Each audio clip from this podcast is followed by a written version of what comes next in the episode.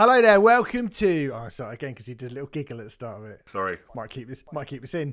Might keep this in. Do it. Might keep it in, Gaz. Might What? keep it in. What? Stephen Hill not editing a podcast? There's a fucking surprise. There's a lot. There's there's a lot of editing this week. Hello, welcome to episode 37 of True Cult Pop. It's a music podcast. That's it, really. It's not. A, it's not a particularly great pitch. Um, I'm always trying to think of what it actually is, but it's a music podcast. It is. It's me, Stephen Hill. Welcome to the show. We got a good show for you today. We are the font of all knowledge as we review In Times New Roman by Queens of the Stone Age. Coming up later, Roger Waters' controversial O2 shows took place a couple of weeks back. We were there in the flesh. Dave Fensome of the Pop Collaborate and Listen podcast will be giving you his download lowdown, as you know we couldn't go here, and myself and my esteemed colleague, who I'll be introducing in just one second, have picked a bunch of new bands. We thought we want to shout out some bands who have, you know, not that many fans, basically. I can't think of a nicer way to put it than that, really. So we looked for artists that have less than 1,000 listeners on Spotify. We found them. I've picked five. Another man who's picked five is bloody Gaz Jones, and he's here live with me in the house, sort of in, in his house. I'm in my house. We're in each other's houses. We're in each other's houses. In the Jesus. Um, hello, mate. You're right. I'm good, thank you, mate. I'm good. Nice. Um, it's becoming a regular occurrence, isn't it? Happening quite a lot. I know. Nasty. This is becoming a very nasty little habit. It's uh, It going down. Dirty habit. Dirty, scrotty little back alley habit. sad little men in their sad little podcasts doing these things. Yeah, good to see you again, mate. You Um, too. You too. we have had a we had a big week on the old Patreon page, Mm. patreon.com forward slash true cut pop if you want to go over and see that. Me and Gaz did uh, a, a- a really, really great chat on a really, really great album. If you sign up for any amount, um, Richard Joyce, again, thank you very much for suggesting Gil Scott Heron's Pieces of a Man, which is just a fucking brilliant album. I went into a record shop just a few days later and I was like, I, I, I this is the album that I need. And the guy was like, don't have it, mate. Apparently, it's quite difficult to get hold. It is. It is. It's, it's a rare one to find in the wild. I've been looking. know that. I've, Mm. I've seen there's there's a compilation of like some of the early '70s stuff. I've seen that in a couple of record shops, but I'm like, nah, I want pieces of a man. I want an original as well. So uh, if I do see it, I'm probably gonna have to like part with a good hundred quid. Is that thought. what we're looking at? Yeah. I Yeah. was, I was I wasn't aware. I wasn't Mm. aware. Yeah, that. But that was last week. Yeah. Sorry, yeah. go on. No, no. I was just gonna say Richard Joyce did confirm on Twitter that it wasn't him wearing the Gil Scott Heron t-shirt. I don't know if you saw We'll that. get-. I did, yeah. Sorry, Right. we'll, we'll get we'll get to that guy in a little bit later. Although actually, we probably don't have time to even talk about him. But yes, so that was out last week. This coming Saturday, Dave, who you'll be hearing from from in a, in a little bit because he because Dave went to download. I also kept him on the on the line to talk about the debut self-titled album by Handsome, not Hanson, not MMMBop, Handsome. Oh, and we went we went we went crazy. We went fucking yeah. we, we we went absolutely crazy. If you aren't aware of that record and you want to be aware Yeah. as i said go over to our uh, our patreon page and it's there sitting there for you waiting for you to be you know to, for you to listen to it. And um it is fucking so great like so It's- are you aware of that album you Oh, surely aware of that Yeah. album. Ever since I think I heard Needles on a Radio Kerrang CD. no it's going to panic we have this conversation Oh, oh, Panic. okay. Sorry, spoiler. I was. I, I could have Yeah. sworn it was fucking Needles. Ne- okay. Needles is the first single, but I mean, as if Yeah, if you yeah. can fucking find it on single. Yeah, yeah. Best of luck with that. Um, but yeah, my God, yeah. I mean, I, I remember this is one of the albums that I bought in Tower Records in London when you used to do the day trips to London and stuff because that was the only Yeah. place I could find it. It was like fucking nineteen quid Fucking or something. The, the only person I know didn't get it for eighteen quid on import. Oh, it was im- it was import. I spent nineteen Oh, pounds it? on it. Of course you did. fucking London couldn't fucking prices. Oh my god, yeah. I mean, it's fucking Yeah. hell. You bought it in London, it actually cost a pound more than getting it imported from fucking some uh, little record seller. And the let's have a little. Oh my god, I'm gonna get rem- reminiscing about the nineties already. Yeah, Too shocker. early, but yeah, It's never too But yeah. early. It's never too early, mate. Um, yeah, I ordered that uh, on import. Fucking Yeah. what a great album! So Oh. if you're not aware of that band, Mm. then go and sign up. If you are aware of that band and you'd like to, you know, feel the loving embrace of other fans of that record, then go over to our Patreon page. Also, if you sign up for five pound tier this week, Gaz and I sat down. Bit of a revelation for me. Mm. Def Leppard's Hysteria. Turns out it's pretty fucking good that album. Yeah, it, it, so it is. It is a classic album. What a surprise! Mm. Kept it on brand. Uh, it is. Um, yeah, I mean, I've I've loved. Well, you know, if you head on over to um, the Patreon site, sign up, and um, you can hear me talking about 35 years plus of memories associated with that album. And um, it was actually quite a joy seeing you get more and more excited as we did the track by track review. Oh my god! The second, like, I, you know, I didn't, I'd never listened to that album before, mm. but uh, the second half of Hysteria, I'm, I knew there's big singles, but the second half of Hysteria is a fucking giddy joy. I Yeah. can't believe, I can't believe it. it's a revelation, isn't It's it? been sit, been sitting there all these mm-hmm. years, Yeah. waiting for me to like Yeah. hip thrust the shit out of it too. I, now my hips are old and haggard. I don't mm. know that I can handle it, but fuck me. Like, yeah, I, look, I don't know if there's any other Def Leppard albums that I would feel similarly about. I'm not sure. Um, probably willing to give it a good go because you know I've listened to Pyromania now as well. I've, Yeah. you know I've listened to a couple of others, but certainly that album for that album alone, I can forgive Def Leppard getting old and tired these days. I get it. I Yeah. kind of get it now Yeah. properly. Yeah. Um, so there you go. Go and sign up there, and um, all that stuff Mm. is there, and more will be coming, I'm sure. Uh, right. Okay. Now, what a week for songs that we have been listening to in our spare time, Gaz. Because every week there is a song stuck in our head. I think I'm going to try and make a playlist soon of every single song. I do a yearly playlist of every song stuck in the collective heads of the podcast Illumini. Um, in uh, in, in, in the end of the year, I think I might try and do that. But- should, yeah. it's a great idea. there are two I think pretty huge pop bangers. I'm going to start with the I'm going to start with mine because Please I do. think it's in because I think it's inferior basically. I think it's as as a song. I think it is the inferior song of the two, right? But I've got a playlist. I, I went I went I went out the other day and I put a playlist on in the car called my School Disco 1995. If you follow me on Spotify, and you should. I've got lots of great playlists. I've also got My School Disco 1995, right? And it is, it is, Wonderful. it is my Christmas School Disco 1995. So it's all the songs. I remember it. And if you go to how can you remember that? Well, funnily enough, um, going through some stuff, I actually, because me and my mate DJ'd, we were the DJs from my school disco Really? So we knew what we, we'd worked out what we were going to play. And I found out about stuff. And I was like, oh my God, yeah. So I made this playlist, right? And a lot of it is like, uh, you know, it's got like uh, Oasis and Blur and Pulp and Suede and stuff. It's also got some of the kind of big pop, you know, kind of uh, pro- stuff like Here Comes a Hot Stepper by Ini Kamoze and stuff like that. Right? Yeah, fucking great. And all of that stuff has pretty much stuck with me through all the years. Mm.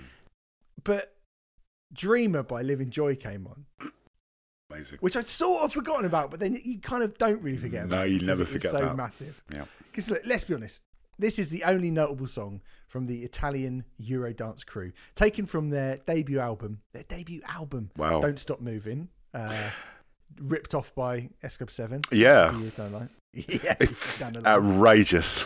outrageous. Fucking Released on the outrageous. twenty fourth of August, nineteen ninety four. Now, right? Do you remember it coming out in August ninety four? No. I remember it coming out. I remember it being absolutely fucking everywhere the summer of 95. Yeah. Do you know where it got to when it was first released? Number eighteen. Really? I thought you were going to say, 18. like, you know, number 62 or something. No, it Number got to number 18 18. for a little.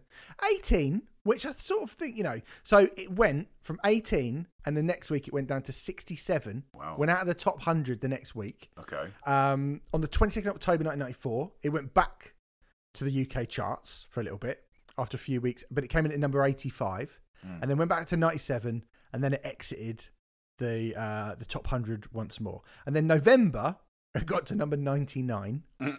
So you're like, well, okay, no one gives a fuck about this song. No. No one's going to give a fuck about this song. Mm. Um, got to number 85 the week after. And then it got to number 97 the week after that. So as we enter Christmas 1995, Mm. this song has been pinging around between kind of 80 and 100 and then out again for quite some time after one week where it just hit number 11. And I don't know what happened in May 1995, but in May 1995, it just went in at number one. That's mad. I had no, I, I had no idea that its journey was that. It's crazy, right? That's- and I don't know because I always was like, "Oh yeah, '95," and then I saw released in '94, and I was like, "No, Wow. surely not 94. No, That's, and that really fucked with my head. And then I was like, oh no, it was 1995. Yeah, But mate, when it did get to number one, yeah. how big was this song? It was fucking huge. Well, it was big enough to knock Back for Good off the top of the charts, It was, which yeah. which is what- which is kind of mad thinking about it, really. Mm. You, know, you think Yeah. how how supernova take that were in was well, you know, pick any fucking year, but especially like early to mid '95. Fuck me, man. Yeah. I mean, Back for Good was huge. huge. You know, it was a huge song, but yeah, getting. You know, it's kind of the ultimate insult. This kind of beautifully crafted kind of pop song, timeless pop song, gets knocked off by this chavvy fucking regional nightclub. You know, um, Italian Euro. yeah, yeah, dance. yeah. No hats, no Yeah. trainers. You know, Yeah. um, yeah. It it does remind me of some fucking good nights out, though. I'm not. Oh, I'm man. not gonna lie. You know, the death, the death of the regional nightclub. There's an idea for a Patreon special. What we're all about. Yeah, what were all about? Yeah, fucking flicks in Andover. Um, Oh. and Bud's Bar in Basingstoke. the ki- the. Quayside Club in and Pasco's in St Ives. Pasco's. Pasco's. Oh, Yeah. I'd love to go to pa- Oh. Go to Pasco's. Yeah. Bottle of hooch, Bottle of hooch, bottle of two dog. live in joy. Yeah, the, but pa- pack of ten B and H Gold. You know, yeah. in, in me kickers. yeah. Bottle of Foster's Ice. Oh, the Oh, nineties. oh. I mean, this is the thing. Is this came on, and I was always a bit like, look, you know, I have got, and I think I always did. You know, I always had a soft spot. Like I always liked, I I liked dance music growing up. Like I liked dance Yeah. Mm. music, as we're about to talk about in a bit with a bit more kind of something a bit more credible in a second, right? Um, but I, I like, you know, I like dance music. I thought it was cool. I thought his songs were really fucking catchy. Yeah. They come on, and sometimes I go, "Fuck me, did I ever like this?" Like one of the songs on that playlist is "Children" by Robert Miles, and I'm like, Oh this is just a dirge, isn't it? It's no, like- it's a- no, man, no, no, come no. on, man. Children is a. All, all you've got to do is just go to any one of a certain villages. You go, bam, ba-dum, diddly-ling, and everyone's just like, yeah, Robert Miles, children. No, I, no, I- no. I always, always had a soft spot. But the thing is, right? Like you know, in 1995, I was what 17, and uh, there was so much of this fucking ch- cheesy Euro dance. There was so much of it. It was at, Yeah. it was beyond overkill. It had got by this point, and a lot of it I fucking despised at the time because I was just a you know a 17 year old fucking turbo indie wanker. Mhm. You know. But now, when I hear these songs on, you know, Absolute Radio 90s or whatever, they fucking still sound so good. Um, Well- but it was, you know, stuff like like you remember JX? Remember that? There's nothing I won't do. Anything you yeah. want me to. Massive. Oh, I heard that on the radio recently, and fuck, it sounded so good. It sounded really fresh. can't keep my hands Hands you, yeah, Yeah, fucking, that is a good song, You know, yeah. uh, well, the original. I love you, baby. Oh, yeah. I love you, baby. That's got that weird. Yeah, yeah, yeah. But you know, I always Yeah. thought that was really weird. But yeah, like mate, But- so good. Yeah. Mr. Vain by Culture Beat, all that shit. Exactly. Yeah, that Yeah. that period there was so much of it, and it seems to have dated really, really well. A lot of these records sound better now, like a lot of the garage, um, like UK garage stuff from the late Mm. nineties and early noughties, which again I fucking hated at the time. I Mm. put it on now because my girlfriend's got me into that kind of stuff again, and I'm like, fuck, this sounds good.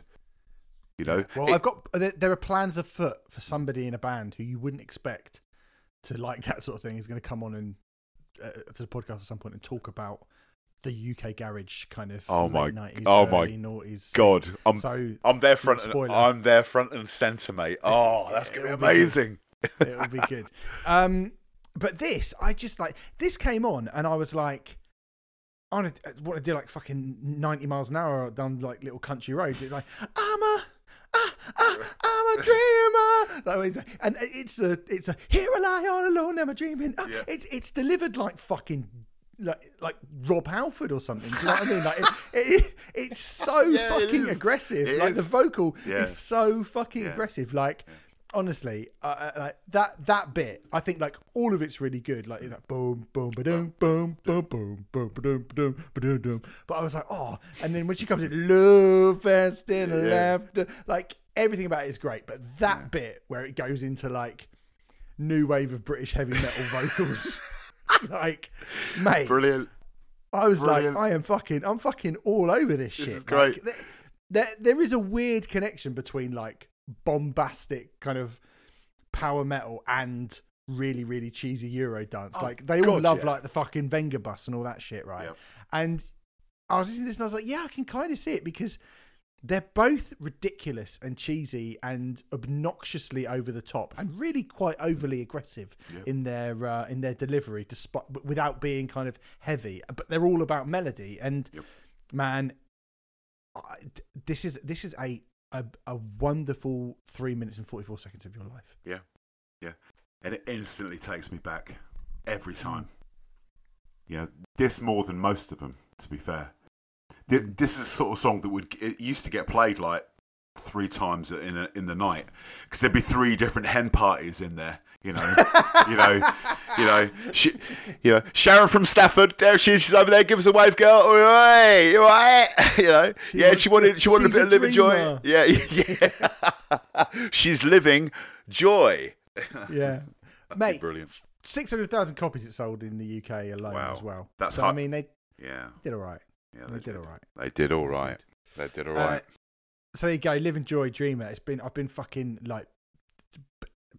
It's been in my head. I just cannot get out of my head. Mm. Um. Oh, I couldn't until until you sent me over what you picked, Mm. and fuck my life. This is this is.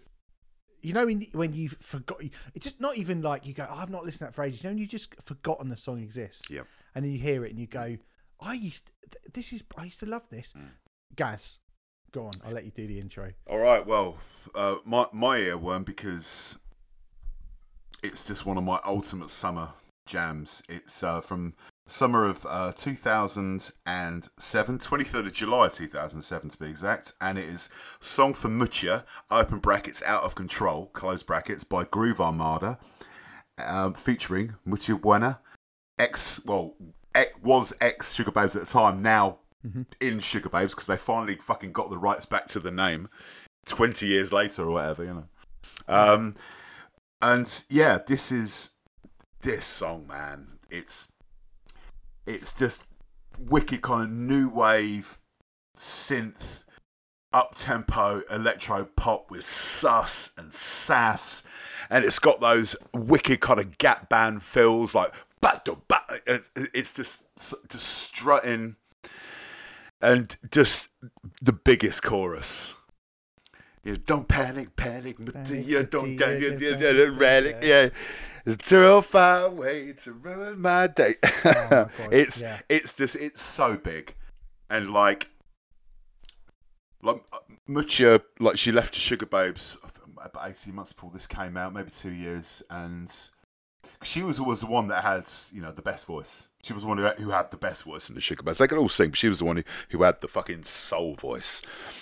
And I generally thought that she was gonna be like a megastar, an absolute fucking megastar, and the Sugababes were just gonna kind of fade into obscurity with this, you know, revolving fucking door lineup they seem to have had at the time. Yeah, it's like weird Frankenstein's monster of a Sugababes. Yeah, yeah, it was, And it was, really weird. yeah, it was bizarre. But and like this was um, kind of the first thing that she'd really. I think when it initially got released, her vocal was uncredited. I guess that's because she was still signed to some fucking contract through Sugababes or whatever. But it was, I mean, it was released on on a Groove Armada round, but it was also released on Mutya Buena's debut album. Real girl. Yeah, Real Yeah. Girl, which is it's it's so good. Died on its ass for whatever reason. Like the um, but obviously, you know, she's she's back in Sugababes now. You know, and and, and, and bless her, you know, she's talking about Frankenstein's monster. She's had a lot of fucking work done. She was one of those ones that just could not draw, just stop. Do you know what I mean? Because yeah, you know, she was like stunningly beautiful back in the day, Mm. and she had this incredible fucking voice. Little pop fact for you: this song was originally going to be called "Song for Estelle," Oh, as in going back to going back to our previous Yeah, yeah. when we were talking about American Boy. Yeah, it was going to be "Song Song for Estelle" initially, um, but apparently, yeah, she came in and it was dog shit. So Oh. they asked Mutya Buena to come in, and you know, I think they were a bit nervous about getting her in the studio because they'd heard sort of she was a bit of a monster and stuff, but they were like she was one of the sweetest people, and she was like 21 at the time. 21, mad. Yeah, like th- She was a this kid. song. I mean, Yeah. look, I, I, I was going to see the pandemic. I was going to see Groove Armada, and the pandemic it got cancelled during the pandemic. And and like they're a band who Mm. I don't really, yeah, I, I, like their, you know their greatest hits. I think it's fucking incredible. I mean, you think like Super Styling, At the River, I See Yeah. Baby. If everybody looked the same, Red- Cargo, Red, Red alert, red alert. Was that them? Yeah, yeah, yeah, yeah, that's them, yeah, Brilliant. fucking, Bow bow like- bow. Red And- alert. Yeah, and like, mate, they got like.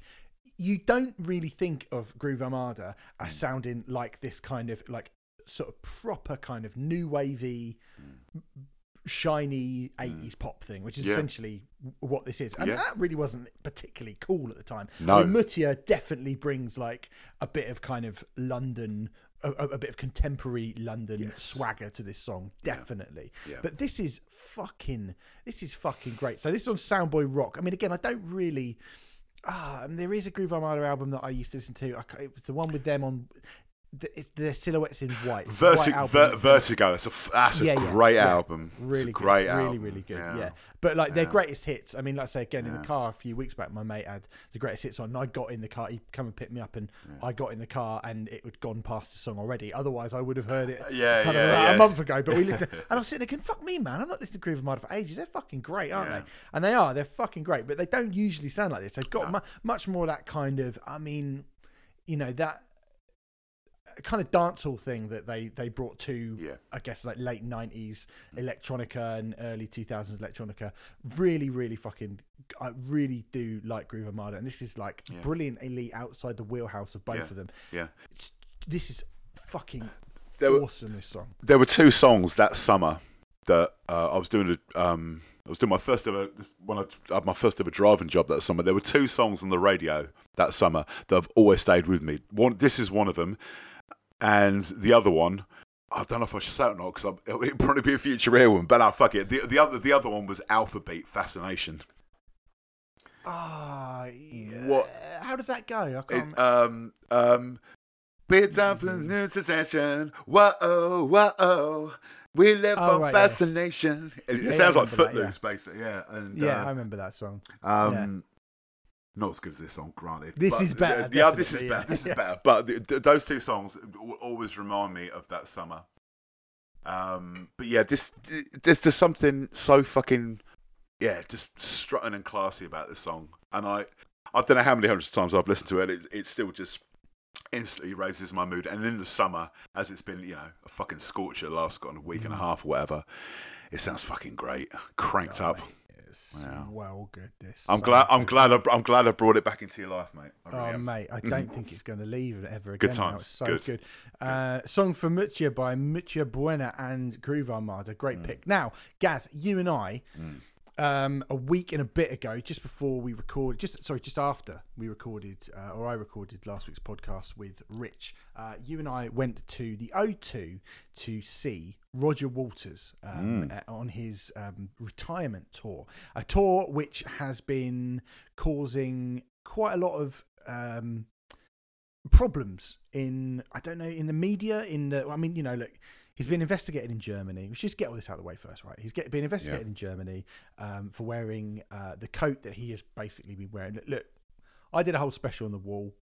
The wall's one of my favorite albums. The wall obviously is a kind of um, an allegory of fascistic of, of how getting being a, a rock star who gets loads of power uh, can turn you into kind of a fascistic monster right? That that's what that's about right? And then he he kind of realizes that and then puts himself on trial and then breaks through the wall his kind of self-imposed wall he's put like that's basically the wall for people who've never heard of it before which is uh, weirdly quite a lot of people on twitter weirdly. Um it came out in 1979 he's been touring it since then doing songs from that album since then in character since then um uh, and people um, have seemingly taken this particular tour um, to kind of point out that Roger Waters is a fascist due to some of his beliefs outside of this particular show, right? So obviously this hasn't just come from nowhere.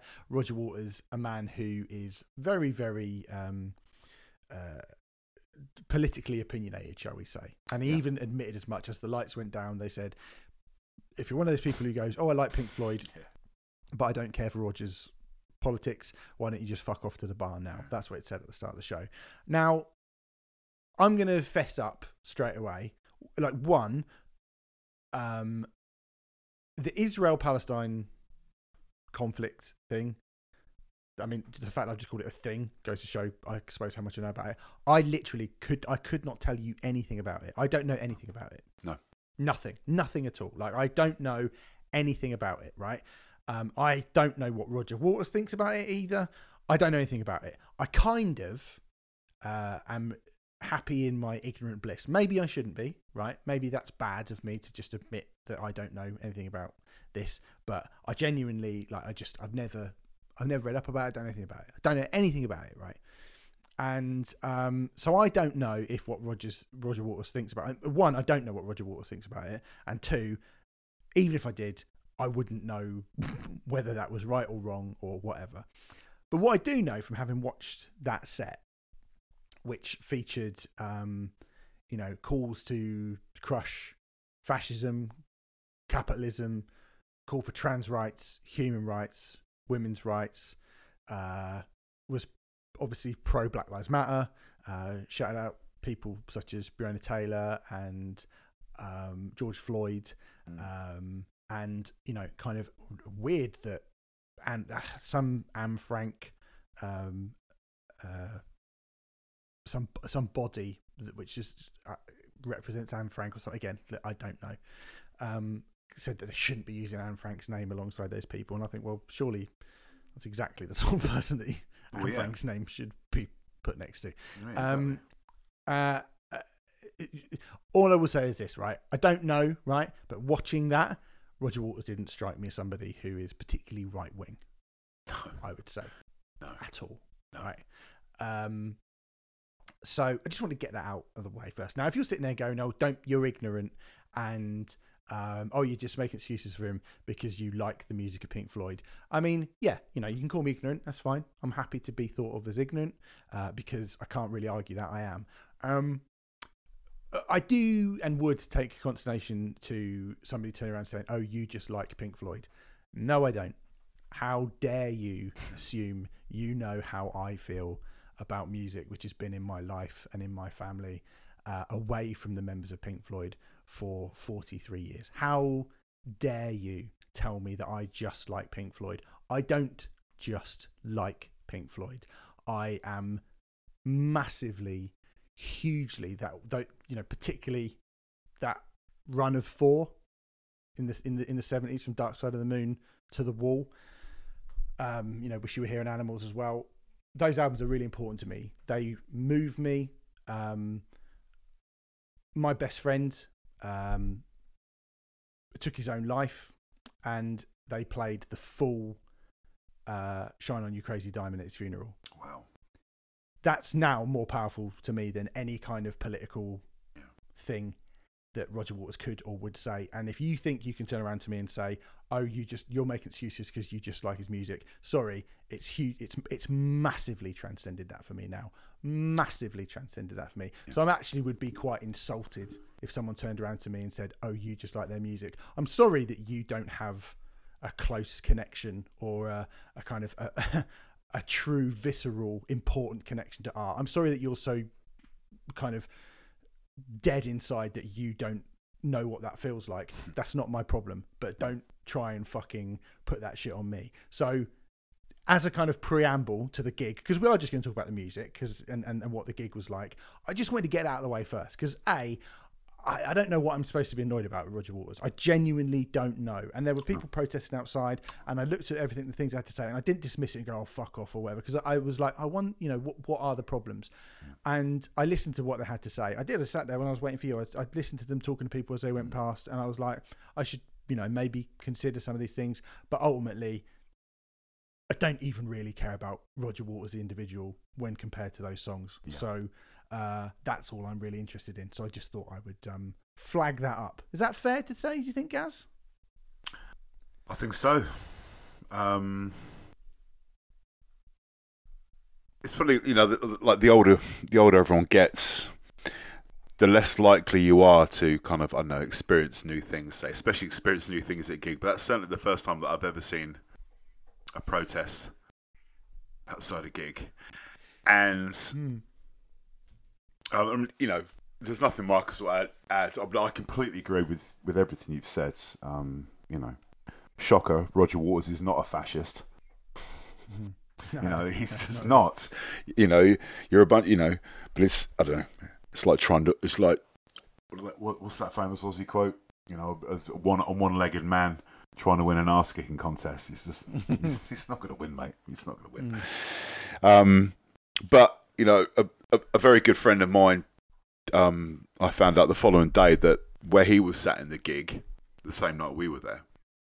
You know, there was some sh- some quite nasty shit went down, and yeah, that left quite a sour taste in my mouth. Not re- not regarding the gig, because as we're going to talk about, the gig was you know spoil it. It was fucking incredible. It's one of the best gigs I've been to in years. Probably since I saw Springsteen ten years ago. Ten years ago today, actually, it was. Was it? Yeah, yeah. Good old Facebook memories. I don't, I, don't, I, I don't remember anything anymore. It just comes up on there. It's brilliant. Birthdays, everything. Um, but yeah, it, like you were saying, the music of Pink Floyd has, has been in my life for as long as I can remember. One of my earliest memories is like going through my dad's vinyl and just staring at the Dark Side of the Moon cover for hours. The you know um, the, the Animals cover. You know, it was the Animals cover that made me want to go down to like um, you know that part of London. Yeah, Battersea Power Station. Yeah, Battersea Power Station because I wanted to see it. Mm. I would, you know, and when I saw it, I was like, "Fuck, man!" You know, it's animals. You know, animals. Like I was saying to you that night, that is my favorite Pink Floyd album because of, you know, it just just reminds me of so much stuff when I was. It reminds me of my dad and stuff like this. Um, but yeah, could we, could we just talk about the music now, please? Absolutely. Is yeah. all right? I mean, look, yeah, yeah, of course, man. Keep the energy levels up, you know. Just sort of flag flag that up early, Yeah, right? yeah. That you know, um, I'm not apologising for anything. Basically, No, neither am I. I. I'm not going to let anyone else kind of tick me off for um, for the music I like. And that, and you know, and to be fair, that goes with, with anything really. Like that does go with anything. I don't, I wouldn't do it to anyone else, Mm. No. and I don't, I don't want anyone doing it to me, and I don't have any respect for you if you I might- try and do that to people. I might do it if they're a Lostprophets fan, but I mean, I even look if somebody listens to Lostprophets, I would be like, "Cool, fucking hell! Like you've got a strong stomach there, my friend." But yeah. it's you know, but again, like But again, who we the- who, who we that- judge? Who we just that might have been the first song. Like they might have put uh, rooftops on the first time they held their firstborn child. You don't know. Yeah, and that's the You thing. That's the thing. You don't know it. Everyone's story is different. Yeah. Yeah. So I think you've got to be a bit careful with that stuff. That's Yeah. I would say. Um, but ultimately, this set list is just, just fucking. I mean, I think the thing for me was, I was like, right, well, chances are I'm never going to see some of these songs played by anyone who actually kind of took part in the creation of them, right? Um, the stage set I thought was was really cool. You know, it was in the round. It was kind of in a square. Uh, lots of sort of um, changing. Um, uh, lots of sort of visuals and stuff. It wasn't the kind of big bangs and light shows that you expect from kind of you know previous. Like, you know, I've seen Roger Waters doing the Wall in full in Berlin in a kind of stadium, a huge kind of Yeah. 150,000 cap stadium. Wow. I've seen the, the video of that, and, and it looks like all that is all the kind of explosion stuff. We didn't really get any of that, and it, but it was still a cool looking show. I thought it was a cool kind of quite unique looking show, but really none of it mm, particularly. That isn't really what struck me. I mean, I do think when we get towards the end and the kind of he d- he did the second half of Dark Side of the Moon in full, basically. He did from Money onwards, and it building to that crescendo, to that climax as the kind of prism comes up and the light comes up and as that starts to happen that was that was fucking magical but um comfortably numb as a starter they did a kind of weird offstage version Yeah. of comfortably numb Yeah. which is a little i was a bit like ah, Ah, we yeah. just have the normal version of it please Yeah, rather than yeah. um, see you playing it as well so Mm. that was a kind of i mean i wouldn't say it's disappointing because it was comfortably numb live so it was cool still but um happiest days of our lives another brick in the wall part two and three. Uh, then we got three of his solo songs. We've got the Powers That Be, um, which is all right, I think. Bravery of Being Out of Range, and The Bar, which is a new song, and he Yeah. did quite a lot of chat. I mean, like you know, he'd been chatting a lot over the kind of during throughout this tour, and I, I was kind of glad that he kept the kind of the spiel to a minimum on the night that we went because I'd heard he'd been mouthing off a fair bit. So there was that, and there was a bit towards the end where he started going off on one. I was like, oh, okay, but um, you know, like a long old monologue before the bar, that which is fine. Um, but then the kind of the first set ends with "Have a cigar, wish you were here, shine on you crazy diamonds" part, um, you know, four to six, Mm. and sheep Yeah. right? I mean. I mean, I've got to say, like,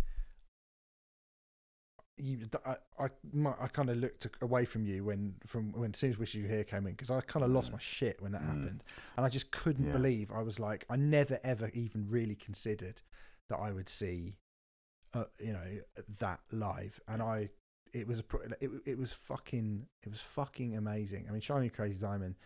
Again, I got quite emotional at that, and then "Sheep." That version of "Sheep" was just spellbinding and the sheep kind of the, the floating sheep come out i mean that point I, I thought it started good and i was loving all those songs and we had a few of his solo stuff which i sort of expected but when we get to the, to have a cigar it's when that show went from like wow to like oh my fucking god help me Yeah, It was yeah.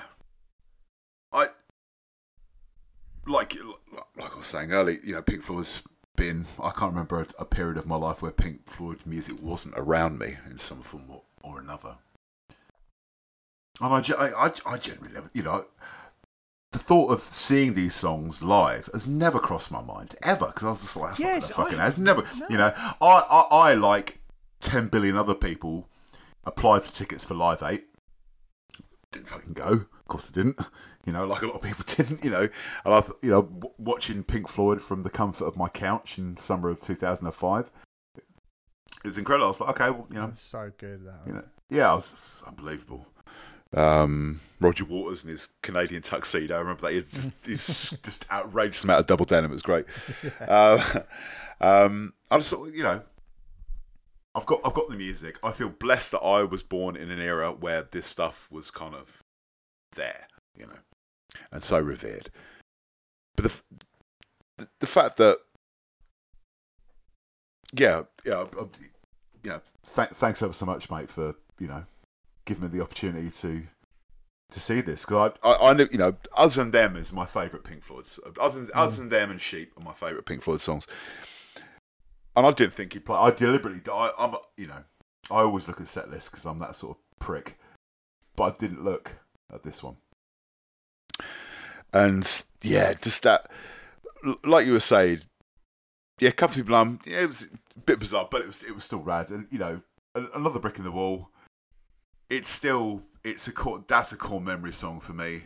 Mm. You know, um, I, one of my earliest musical memories is hearing that song. Um, on the, it must have been on the radio or or in, hearing it somewhere out in you know party or something. And to sing that live, it was just like it was suddenly in my head. I was just like, "Fuck me, that's Roger Waters. This is this is ridiculous. I can't believe it. I cannot believe I'm here." Uh, it- like you said, luckily he kept the spiel down with the bar. You know, the solo stuff, yeah, you know, solo. Radio K.A.O.S., I think, is a great album. For I think it was '89 or '90. That's really good. yeah and that may be the big one that he did i think Yeah, yeah, yeah. Um, but like you said, yeah, yeah. Have a cigar. Wish you were here. Shine on your crazy diamond sheep. And then it was like I was actually quite glad there was an interval there because I needed to catch my breath. I was just like, wow, okay, Yeah. this is this is ridiculous. And then, you know, set to in character, starting the like, kind Yeah, of, and yeah. so clearly. I mean, that's the thing about it. If you watch the whole Yeah, show, that's the he thing. comes out and does in the flesh and run like hell in the Nazi jacket with the gun in character. It's so different from Does it- literally everything else in the whole fucking set. Didn't he say something like, "It's art, darling"? It's well, of course it's fucking art. He's playing a character, you twat. Mm. Do you know what I mean? It's like to differentiate between art and real life. Come on, what? I- is- I- what? Oh, I, don't know. believe. I, I don't believe anyone honestly thinks that. I, I honestly, I, I Oh, watched it and I was like, and I was like, there's you you. A fucking three-year-old would know the difference between Yeah. like a three-year-old with no context whatsoever. If you plonked him down there Yeah. and went, "What's going on here?" He's like, "Oh, he's he's pretending to be a bad man." Yeah. They'd know. Didn't- uh, Grown adults do not think that. Yep. They just want to get. They just want to get Roger Waters. I mean, loved, loved that that little bit where he was all like kind of sneering and Yeah. the crowd and stuff. great. and it was great. It was great. It's And, wonderful. he sh- Pantomime got- villain. It's a pantomime villain. And he got the he got the machine. He shot the machine gun into the crowd at, Yeah. at just as the pig went over. Yeah. Right on in front of us because it was like I say, it's like kind of in the round, and he did it right in our in our little bit. And I was like, oh yeah, fucking That was stuff. wicked. Yeah. Um. And then yeah, I mean that was great. And then you got Deja Vu. Is this the like Are you, you- are you- want? You missed that run like hell. Oh no, yeah, he did Yeah. too. Yeah, um, in the flesh and run. I mean, Right, run yeah. like. Yeah. yeah, I've- yeah. Have you ever have you ever have you ever noticed how close that well basically how Soul Asylum ripped that rip up, ripped that riff off of Black Gold? Um, I don't know that song, so I've not You really listened to Soul Asylum that much. So Ah, no, I wouldn't know. yeah. But I'll have a listen. Yeah, yeah. I'll tell you what. If you, if you if you want to listen to a really good metal version of it, Paul Bearer covered it, Oh really? And it's good. Oh, yeah, okay. It's really good. I mean, I love that song. You're a You brave- Run. Yeah. Yeah. Oh, it just oh, just that intro. Yeah. Oh, oh. I could I couldn't believe I was standing there. Yeah, I know it's not fucking Dave Gilmour. Chill out. I get it, but to be in that room, right? Here's, here's one for you, Steve. Right? Was it me? Obviously, I've been to fucking loads of gigs. You've been to a fuck ton of gigs, right?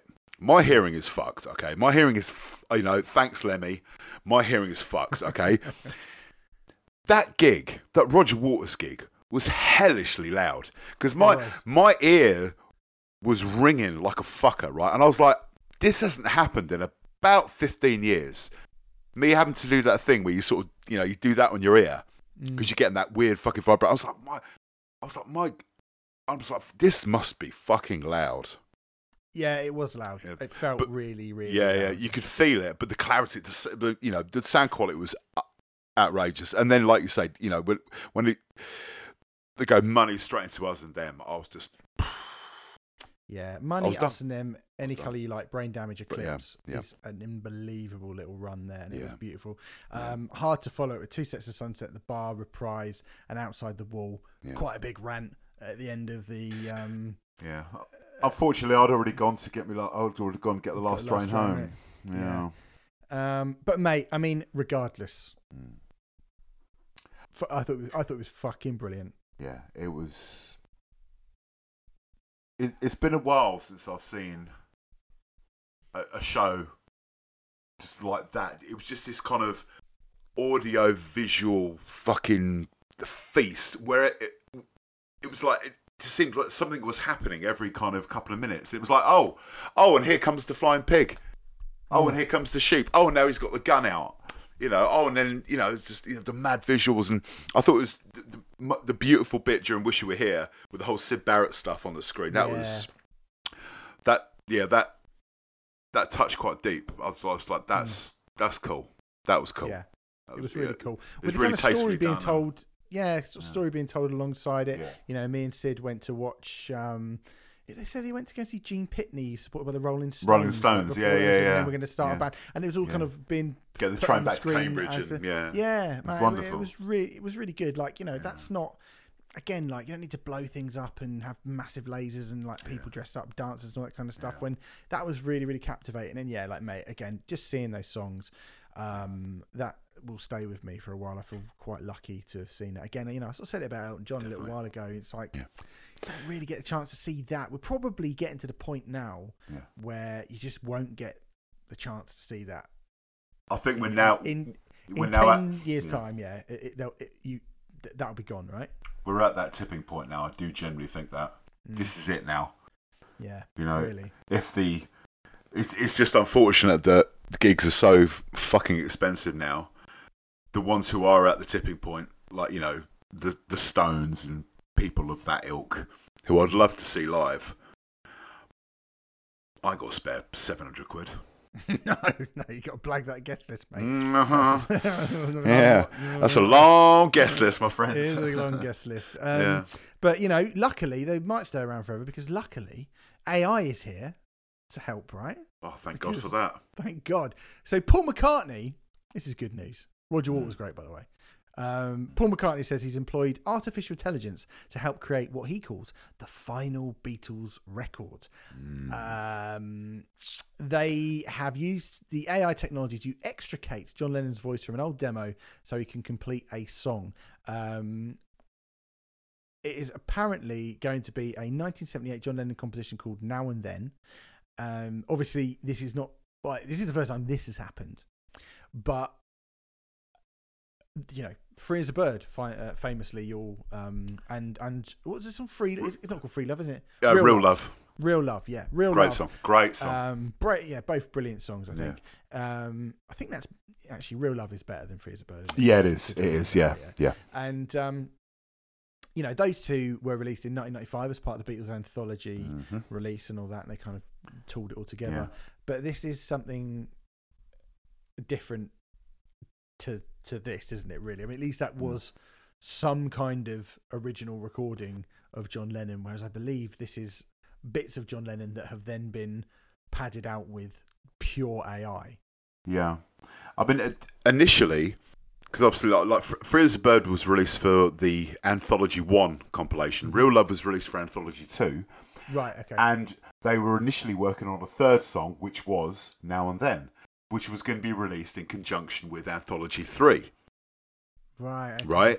But obviously, it was George, Paul, and Ringo. George didn't like the song. He thought it was, I think his quote was, it's shit. And so, because the Beatles were democracy, they just like, okay, we won't, we won't do it. Mm. But I, I remember seeing an interview with McCartney years ago, and he was talking about this. Oh, we were working on this song called Now and Then, and George didn't like it. And um, but they'd started it, and Paul always said he was going to go back and finish it with Jeff Lynne one day. And now's the day, you know. And I, I've heard, uh, I've heard the original demo. There's bootleg of it going around, has been for years. I've heard some fan kind of edits of it, you know, putting like music to it and stuff. It's a good song. It's a, good- it's a good. It is. A, it's a good song. It is a good song. Um, it's mad. It's mad to say that yeah, 2023, it, and it's happening. It's going to be within the next few months. We are getting a new Beatles song. Yeah, that is mad, isn't it? Yeah. That is mad. I mean, I, I'm we- the, the whole AI thing. It, it weirds me out. Yeah, me too. I'm just like, nah. It's. it's I think it's already gone too far for me, frankly. But Did you hear the uh, celebrity skin with by Hole, but with Kurt Cobain on vocals? You heard that? no, Oh, Wow. mate, Yeah, I've heard the Oa- I've heard the Oasis one. Mm. Uh, yeah. yeah. I Mm. mean, fucking hell. But Yeah. yeah. but the one that freaked me out the most was hearing this like AI Kurt Cobain yeah. singing "Celebrity Skin" by and I was like, oh, it's just, it's just, it's just, it's Weird. really, really weird, Yeah. really weird, and. How I, I wa- How far is it going to be? How far is it going to go before someone goes, "We've gone too far now"? I don't think that will ever happen. I, I, I've No. got to the point now where I genuinely believe that will never happen. I don't think there will ever be. Oh, we've gone too far. I don't think that's going to happen No. because this, if you'd have, if you'd have mooted this as an idea 15 years ago, mm. people would have gone, Well, you Matt, No. No, no, no, no, you don't do that. Do you remember when they were doing the? I mean, that's around the time when they started thinking about doing the the hologram thing. Yeah.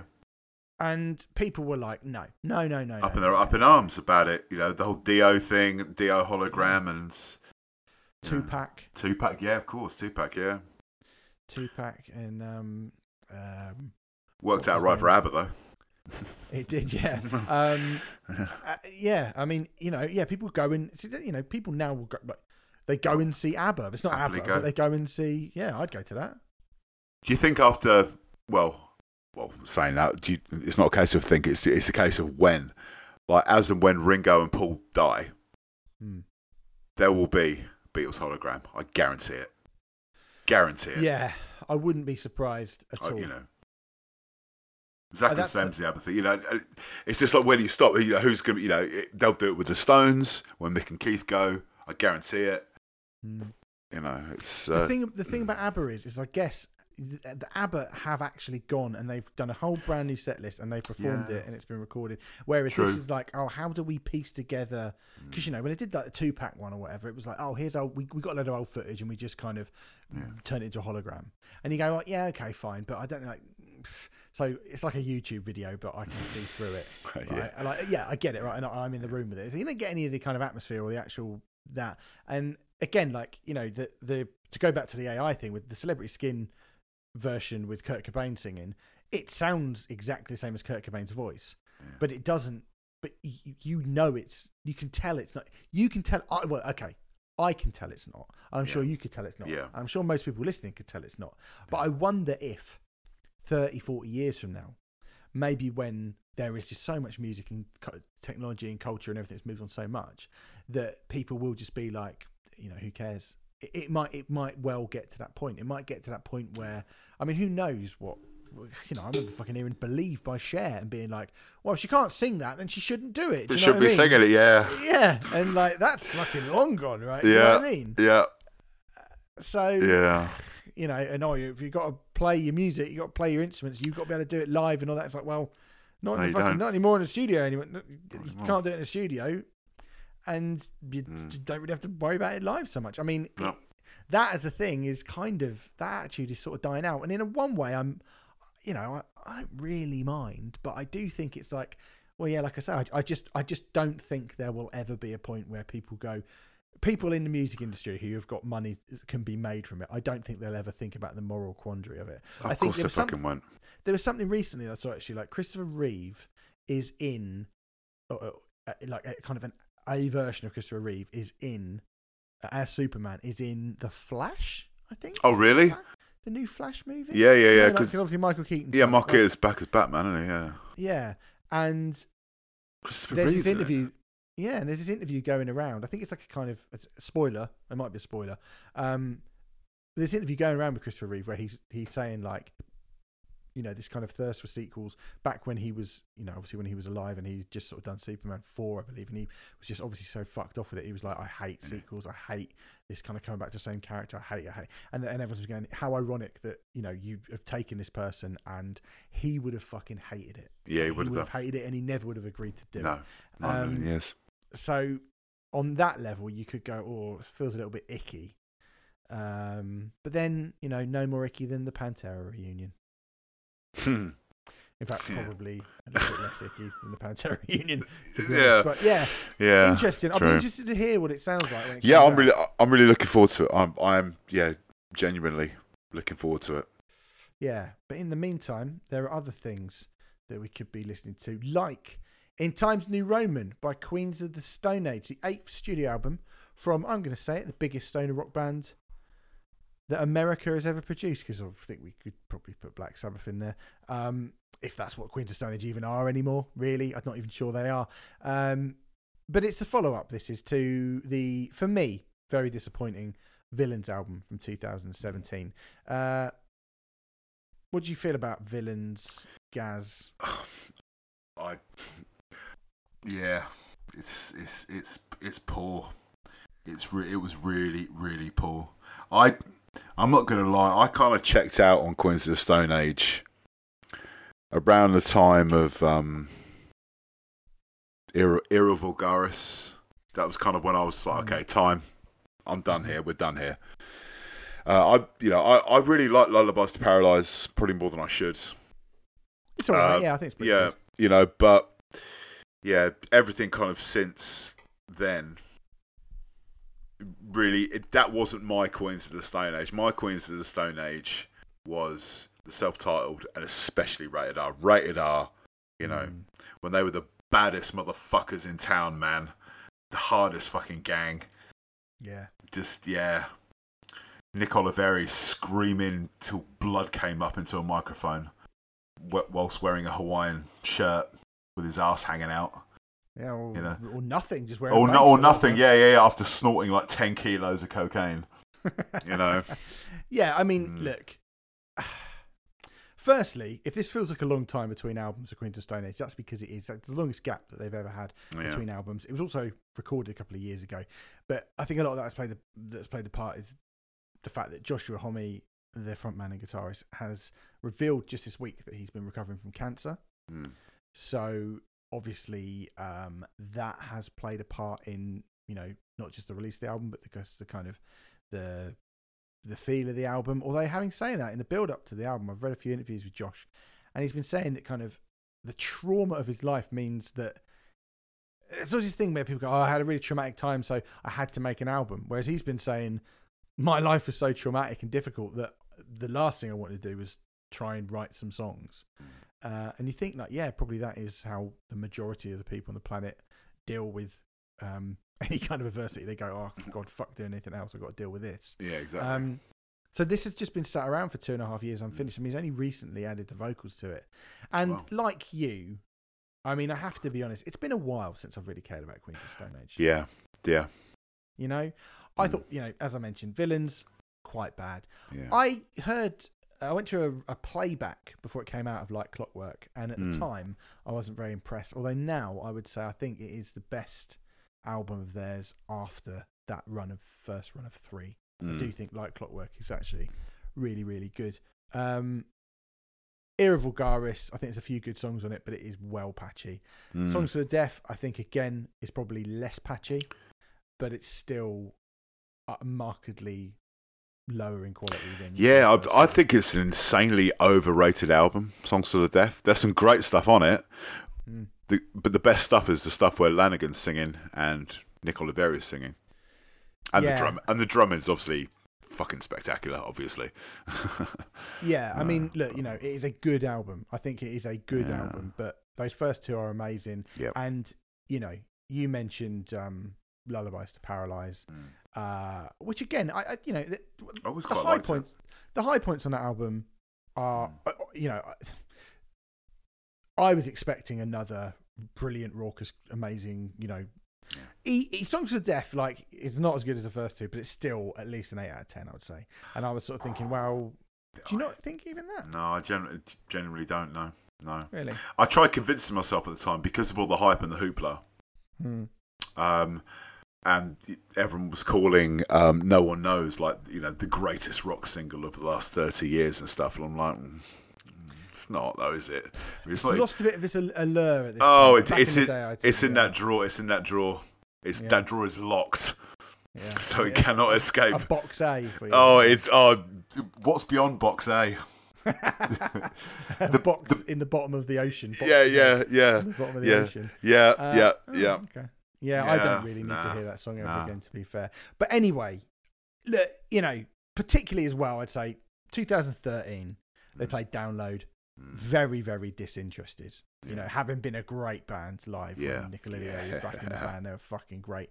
Yeah. I had just sort of written them off, and you know, here we go. So we've got in Times New Roman. Was I right to to have done that? I mean, I don't know. Look, I'm going to preface this by saying I'd written Foo Fighters off, uh, and they came they came back with a really good album that Rich and I spoke about last week. I don't know how you feel about that record. It's good. It, it, it, it, yeah, I, I agree with pretty much yeah everything you said. You both pretty much bang on. Uh, it is by far the best album they've done since Wasting Light. I know that's that's almost damning with faint praise because everything they've done since Wasted Light up until this album has been pretty fucking pony. Yeah, Um, but, it's yeah, they they've they've just made you know Foo Fighters made just a great Foo Fighters album. No fucking around with electronics or oh we're gonna do a disco song, we're gonna do you know a new wave song. No, they've just written fucking Foo Fighters songs. Just write Foo Fighters. Stay in your lane. yeah.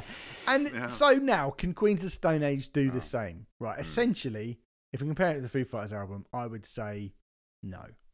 But I think it's certainly a sort of step in the right direction.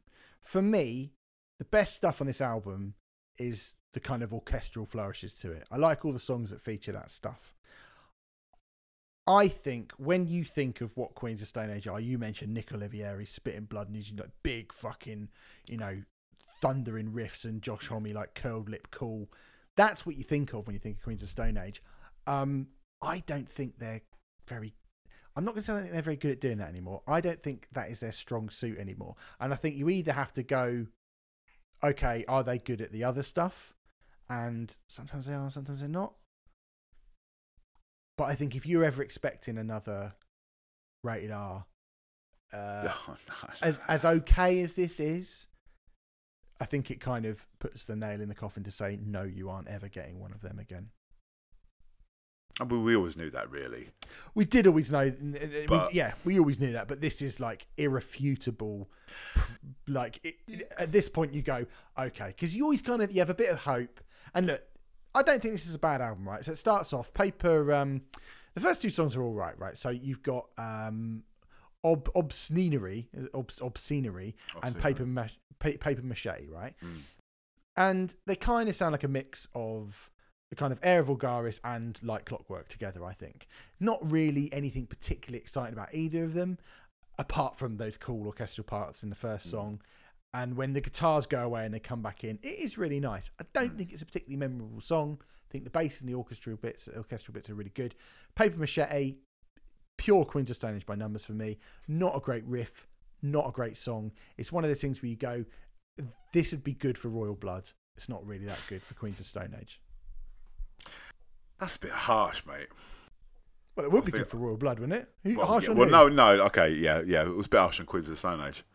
I think. I mean, I, I mean, you know, do you want, do you want to finish and then me kind of? no, no, go on. I, you, Well- feel free to step in because I'm about to be nice about some bits of it. In. Oh, okay. Well, you know, I, I, th- I think this is, I think this is a really strong album. Oh, yeah. It's it's front loaded to fuck. I think the first like six songs are as good a group of songs that they've done. I think in fuck me. Well, yeah, it's twenty years basically. Best part of twenty years. I think.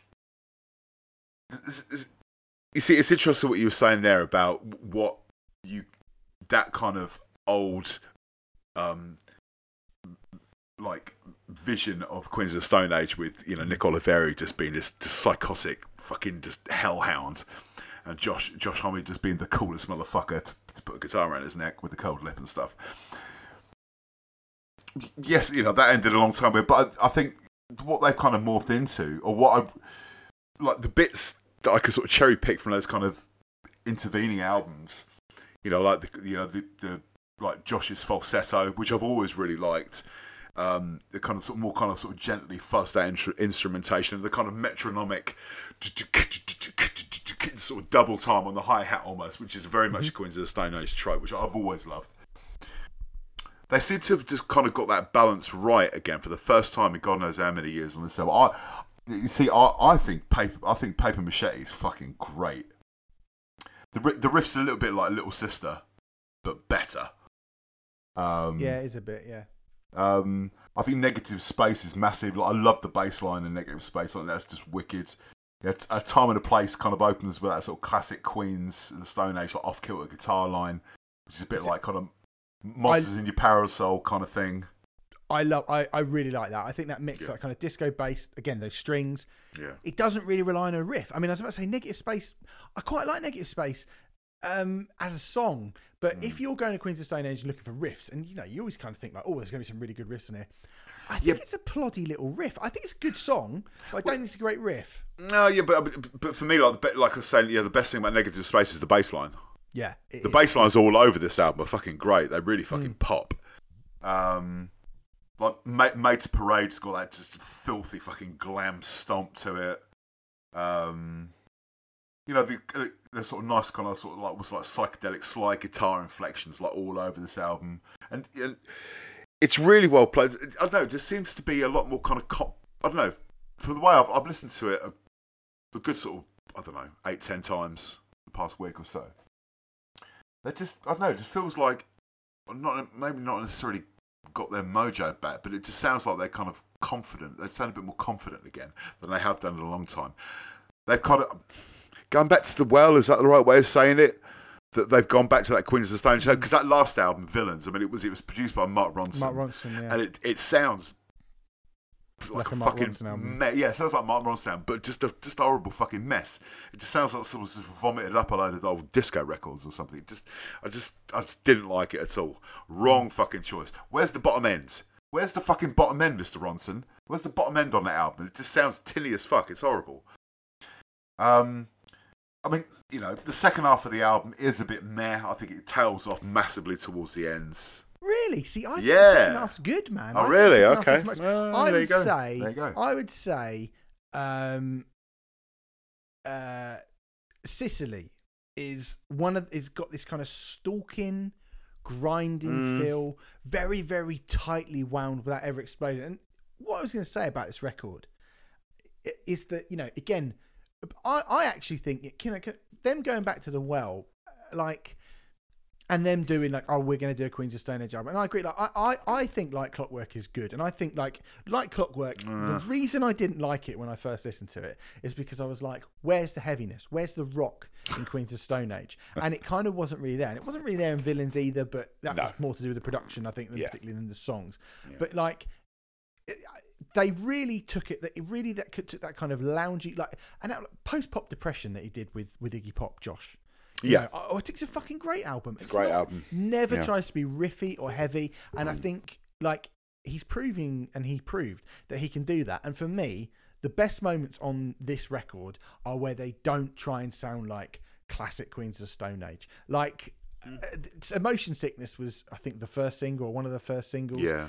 and you know I just was like it's, it felt like a weird choice to pick something which I don't think is particularly representative of the album because all the stuff on the album that I think that kind of works is you know like Sicily or um you know the the Clairvoyant or um Time and Place Mm. uh, and and the and the last song as well, which is nine minutes long. And I think like when I looked at it, Straight Jacket Fitting, and it was nine minutes long. I went, oh fuck Mm. me.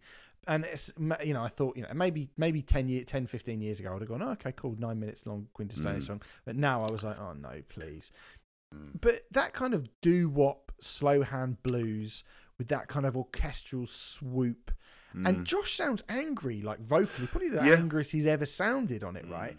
Or, or at least gruff, you know, he sounds kind of gruff and a bit grumpy. And you get that little acoustic coda at the end, and I was like, "That's great! What a good song! What a good song!" Yeah. And and it it it doesn't really that kind of like you say that kind of kraut rock, that stoner kraut rock thing that they they did or that when they were the best they've ever been Yeah. doing that. They were fucking great at that. Yeah. Um, Then they used to call it. ro- Was, on then they used to call it. Was it robot rock? Robot Ro- rock. Robo Rock, yeah, Robo rock. Yeah. yeah. Brilliant. Um, and there's not really any of that on here. And I think that, you know, No, I think there's a me- I think there's a little bit of it in the first half. I do. yeah, a little tiny bit of it in the first Yeah. one. But like, um, you know, I, I I think this is decent enough. And there's a few songs here that I'd be happy to stick in their live set. And I think there's some stuff that basically sounds like, you know, not quite as good versions of things that they'd already done in the past, which Mm. is fine. You know, um, I don't think anything's particularly bad. I just, some of it's a little bit unmemorable to me. And it's interesting that you're like, you know, oh, I like the stuff that now feels like it's a return to the sort of classic era of Queens of Mm. Stone Age, as opposed to when they go off on the little tangent, you know, their tangents and stuff. Because I like the tangents, and I'm not as keen on the kind of the straight ahead stuff. No. I was yeah. Like for me, Queens were always at their best when they were just kind of a straight ahead rock bands. My favourite Queen songs are the ones like that. Mm. Like, But were were is a key. well, yeah, of course, yeah, of course, it's Were were, you know. But like, like, like we, like we we've said in the past, and like, what you know, a band that's kind of what twenty five years into their career now. What do you want? You know, f- for me, you know, there's way more than a couple of bangers on this album. I think there's there's like I said, a good five, if not six tracks. I really, really like. I was pleasantly surprised. The more first time I listened to it, I was like, yeah, okay, okay, okay. And and then like today, I said, I'm just it's about the tenth time I listened to it today, and I was I was digging it. Mm. I was really, really enjoying it. Really, really enjoying it. There's some hooks in there which kind of have been stuck in my head that I've been humming and stuff like that. I'm like, well, you know, um, I can't ask any more from a band that's been going 25 years, really. Yeah, I mean, I think you know, like we said at the start, expecting another rated R is Oh, it's, yes, it's never good. That's you know that sort of albums, you know, once in a band's lifetime if you're fucking lucky. yeah. You know, But I, you know, and I agree with you. Like, I don't, you know, th- th- there's a, it prob- we probably pick completely different tracks, but I hmm. think you know probably that maybe like f- there's maybe like four songs on here. That I'm like, if you stick them four in there, hmm. then that is wicked. There's a few that you know, like, and again, obscenery. I think as the opening track, Yeah. it, it's it's fairly kind of it does the thing that Queens do. Yeah. Um, Uh, and it, it, it does it, you know, particularly with those extra little accoutrements in there. I, I, I yeah, like, the, right? the orc- when the orchestra when when the band kind of just basically like kind of fades out and the orchestra Mm. get, it's it's like pure don't know revolver era Beatles or something like that Yeah. you know it's, that was I was like ooh Yeah, That's it is. new. Like it is it's new Oh. and it's good. And I think, but you know, all the little like I actually think, um, this you know, I think basically what we've got here is I like like I, I've grown to really love like Clockwork, and I've grown to really like love them Okay. be, being a kind of slow. More, you know, quieter, less rock band, more, I guess, kind of more um, soulful song based band as opposed to kind of a, a punk rock band and Yeah. so i can I, I actually think they're capable of doing that i think they could have been they would have been capable of making another album like that i think that's now this the, because you know to me Nick Oliveri always brought that that he was a guy who brought that fucking fury to them and yeah he's the, gone. the- yeah and i think even when you like i mean what songs have they done that like Sick Sick Sick on era vulgaris is one where you Yeah. go like oh you know yeah that's that's quite a kind of good like riffy banger Yeah. of a song and i Mm. suppose there's a few on uh lullabies to paralyze isn't there there's a few. Yeah every, everybody knows that you're insane.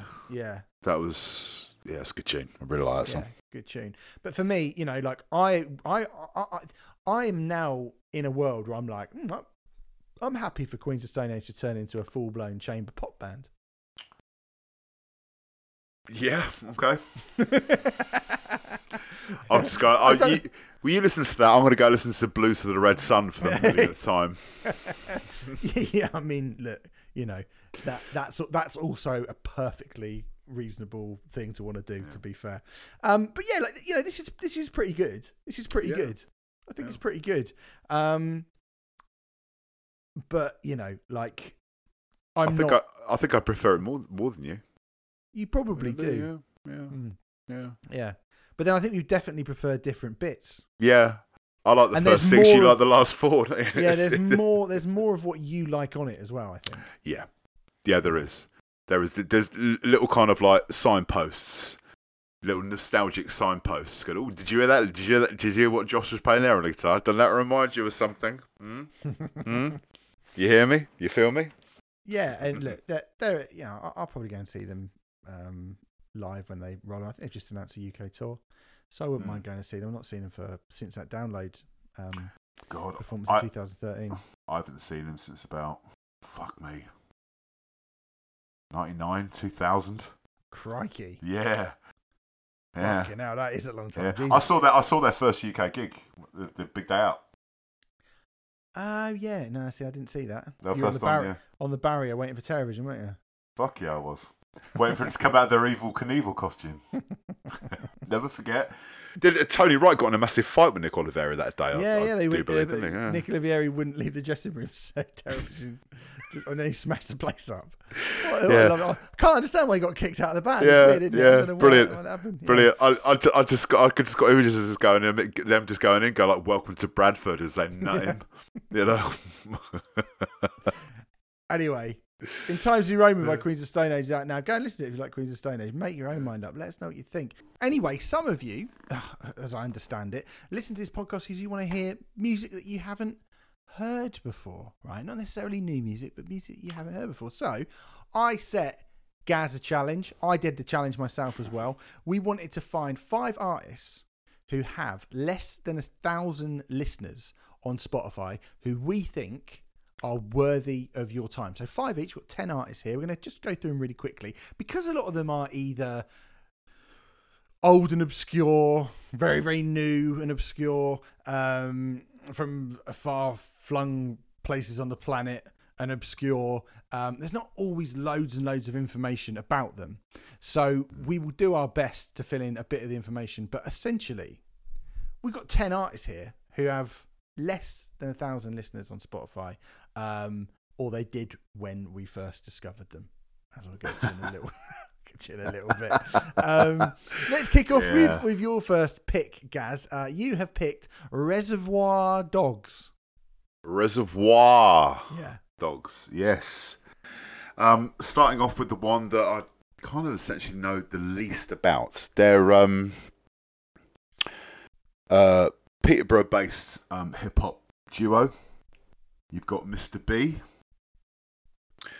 Uh, and you've got Scrolls the Mystic, um, a couple of local characters.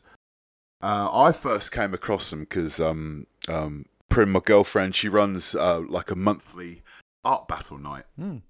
where basically um, she'll get two artists in and they have 90 minutes to come up with a, a piece of art on a big 8x4 board uh, from scratch and the audience decides the winner basically uh, um, and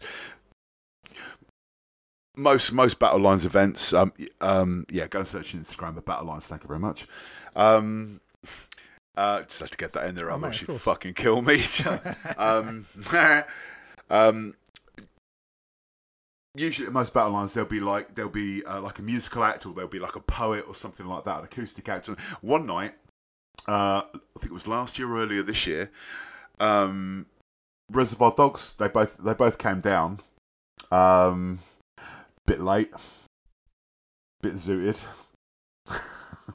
but um, managed managed to get them a couple of mics and. Um, they gave me like a um, like a memory stick with the with the backing tracks on. I played through the laptop, through the PA and stuff, and they ripped the fucking place apart. I was absolutely I knew nothing about them. Prin knew them from um, w- w- knew one of them from um, uh, past because she, yeah, Prim's sort of born and bred in Peterborough. Um, and yeah, absolutely blew me away. They've got everything I love about 90s hip hop Hmm. those like dirty kind of smoky little samples um almost like bomb squad esque like drums the beats are, are sick absolutely sick Boom bap to Um, fucking it. Like, huh boom bap to fucking it. oh my god yeah i mean it's a proper bit of me this this it I, I, I was gushing to them after their set. I was like, "Oh my god, you just remind me of like all the stuff I was listening to when I was fourteen. Ah, you know." And and and they're like, they're kids. You know, they're barely in their twenties. I'm like, you fuckers, man. You know, and it's you know, if you like anything like, um, I mean, I mean, kind of like especially like UK hip hop, like early nineties UK hip hop bands like Gunshot. Have you ever heard Gunshot? Yeah, yeah, yeah. I mean, we've had Marks, Mark, recently, yeah. Marksman, st- stuff like this. That, that whole kind of scene. Obviously, Public Enemy um, is is a massive one. Uh, Ultra, Ultramagnetic MCs, a little bit of Cypress Hill in there. Um, it's absolutely fucking just. They're great. They haven't released anything um, for for a few months now, but there's, I think, two if not three EPs uh, on Spotify and on Apple Music, and I I just I, I, I can't recommend them enough. If you like, if you've got a hankering for some proper like old school hip hop, Yeah, there seems to be a lot they're, of young, they're the ones. there's a lot of young kids. I mean, we spoke to Joey Valence and Brae recently, Yeah, who are like doing just this fucking Beastie Boys worship, and they're all, they're, they're like nineteen, and you Yeah. just think like, and they made a, you know, you go like, well, they must know, right? They must know because they Yeah. made a punk album as well. And I heard this, and I was like, yeah. I, I almost, I thought to myself, I didn't text you and ask you too much about any, so I don't ask you anything about any of these, these bands Yeah. or these artists or anything, right? But I, I listened to it, and I just was like, this is fucking great, and Yeah. um, I was like, surely this is like a couple of old dudes and this came out in like 2007 2002 2000 and fucking six like do you know what i mean i was like this this Yeah. feels like uh, you know because it's like in the same way someone like i don't know fucking dilated peoples were like c- clearly Oh, so yeah. influenced by like Yeah. the stuff that happened 10 years before i was like surely Yeah. this is like a continuation of that or something and now when you're like oh you know they're new and they're young it's like oh fuck Yeah. that's even cooler yeah, great yeah. Mm. Four monthly listeners on Spotify. four Count them. Wow. Okay. Okay. Now that's cool. Okay. So there you go. The three of them are me. um, there you go. Fuck me. That is. That's peak hipster. There, that there you go. Peak hipster. Um, mate. I have. Uh, so you go. Reservoir Dogs. Um, it's spelt. Oh, spell. It's phonetic. It's phonetic. Yeah. Put it that way. Okay. Do you want me to spell it? I think so. Well, well, we're get, we, we're going to do like a Spotify and Apple Music playlist, Yeah, so they can just Yeah. click on that. Um, okay, so the first act that I've given you is the Transpersonals. Again, right, I don't have much in the way of information about this band. They seem like they were around for a long time um, in the kind of mid 2000s up until maybe like the last few years. I think their last album was a sort of collection of songs that came out in 2021 um, called Leaves and Buds. They're basically they're from Bristol. And I started listening to them. They've got this kind of proggy 60s psychedelic meets like Mamas and the Papas kind of thing going on. I sent you a song from their album Illuminated by the Light of Dreams, which I believe Yeah. came out in 2018. So, you know, they've been around a little while. They have, can tell you exactly how many um, Spotify listeners they have. They have 370 monthly listeners. So they've got, you know, you, you, well done. You've picked somebody more. Yeah. Yeah. But it says here, I'm on their Bandcamp page here, and it says this is their their their thing, right? It says the mysterious vacuum from which the stars and the planets are seemingly sprung, and from which has given birth to me, that great mysterious cosmological parent. I am not separate uh, from. I have realized in my innermost being, and that mysterious void are one and the same, and I am no longer afraid. And the Father and I are one and the same Son of God. So. Someone's been Uh, taking drugs, basically. yeah, a, a chinta beta beta tatva. Yeah, this is Someone's been on a gap year to window, haven't Yeah. they? this is this is this is drug music, Lynn. It's a drug. Yeah, boy. it's, it's it's drug music, right? Now I don't listen. Yeah. I don't listen to much in the way of like full blown kind of acidy freak out shit, right? Really, right? Mm. and I don't think they're they're they're you know they're not the same as like you know Syd Barrett era Pink Floyd or or, or whatever, Mm. right? Or you know kind of the Mother's Invention or something. But they kind of mix that kind of cool Byrdsy or Mamas and Papasy like kind of you know Californian hippie thing with some weird shit. Um, I sent you the song "I'm Not a Seeker, I'm a Founder."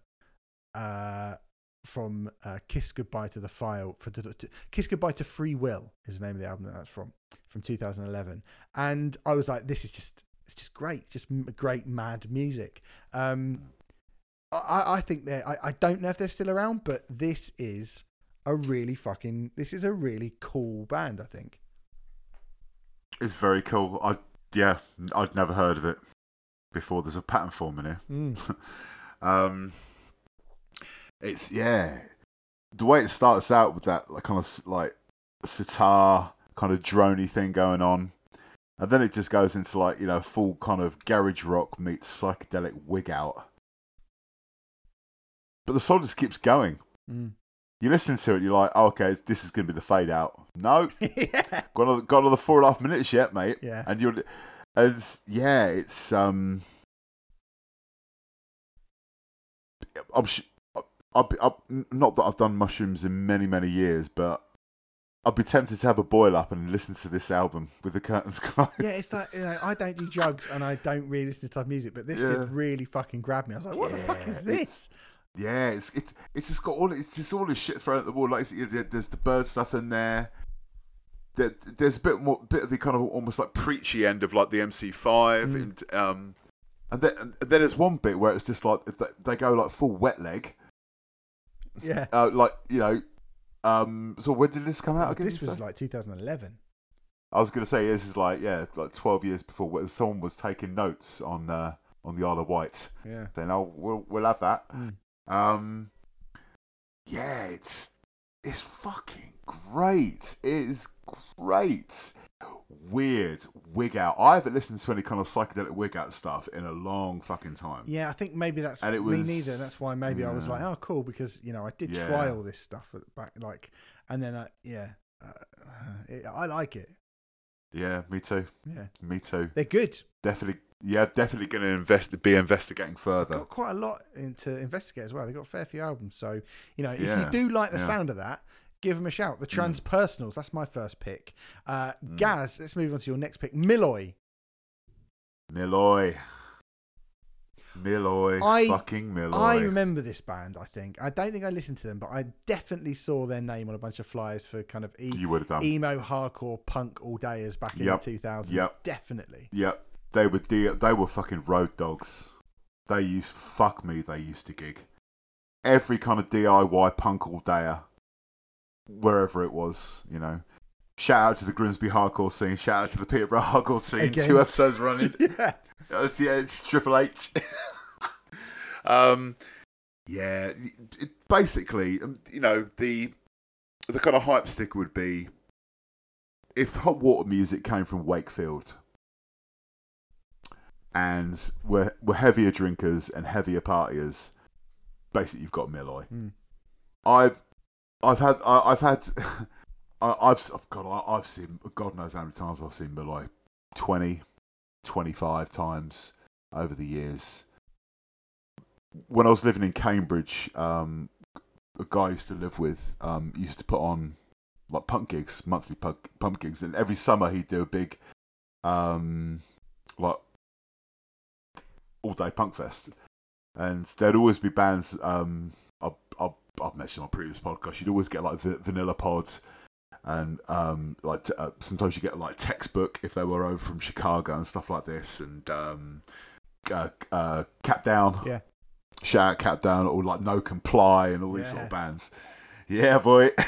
um, but I, I just remember him like um like yeah Milloy playing, and he, I remember him playing me like a couple of um a couple of tracks off um the album um that was released in 2007 called More Than a Machine, and I was I was fucking floored. I was just like, this is like a heavier, more kind of serrated version of of hot water music with like Greg know, Gra- Graffin film. on vocals. I get like real kind of Greg Graffin. Yeah, yeah, yeah, yeah, yeah, yeah. But if Greg Graffin was kind of like I don't know, mainlining vodka and speed, yeah. you know, and I've I've I've had the pleasure to uh, have have quite a few kind of be present at quite a few after show parties with these boys over the years, and fuck me, they can drink. Just yeah, and get up the next morning like most more often not just not go to bed. you know, and then oh they're off in the van, off to the next gig, you know, and um. They only ever did two albums. Uh, More Than Machine, two thousand seven. Two thousand eight was Creating Problems whilst uh, finding finding solutions, practicing solutions. Sorry, creating problems was practicing solutions. Uh, and then not long after that, unfortunately, their bassist kind of passed away very suddenly, Alright. and it kind of sort of put the you know the kind of kibosh on it. They since then they do kind of like fundraising gigs every now and again. Uh, like the bass, their original bass player, um, he was actually like a, a bass bass guitar tutor, and one of his one of the guys that he would used to teach how to play bass ended up becoming the guy that played with Milloy Oh, right, when okay. they were sort of you know doing these gigs and stuff, and they put they put on an all day punk fest in in Wakefield um, a few months before the pandemic hit, and it was yeah it was quite an emotional one because they they played more than a machine from start to finish. Because I always said to them, I was like, oh, what, you know, because like one of my favourite tracks is, is track off this album uh, called Dibs. And I was I would, I say to the singer, um, why don't you do Dibs anymore? And he's like, I can't do it. It's too bloody high. I can't fucking sing that way no more. And and they did it, and I just, I lost my shit. Absolutely lost my shit. It was it was wonderful, and they're just they're just a fucking great band. I, for me, more than a machine is in the shout.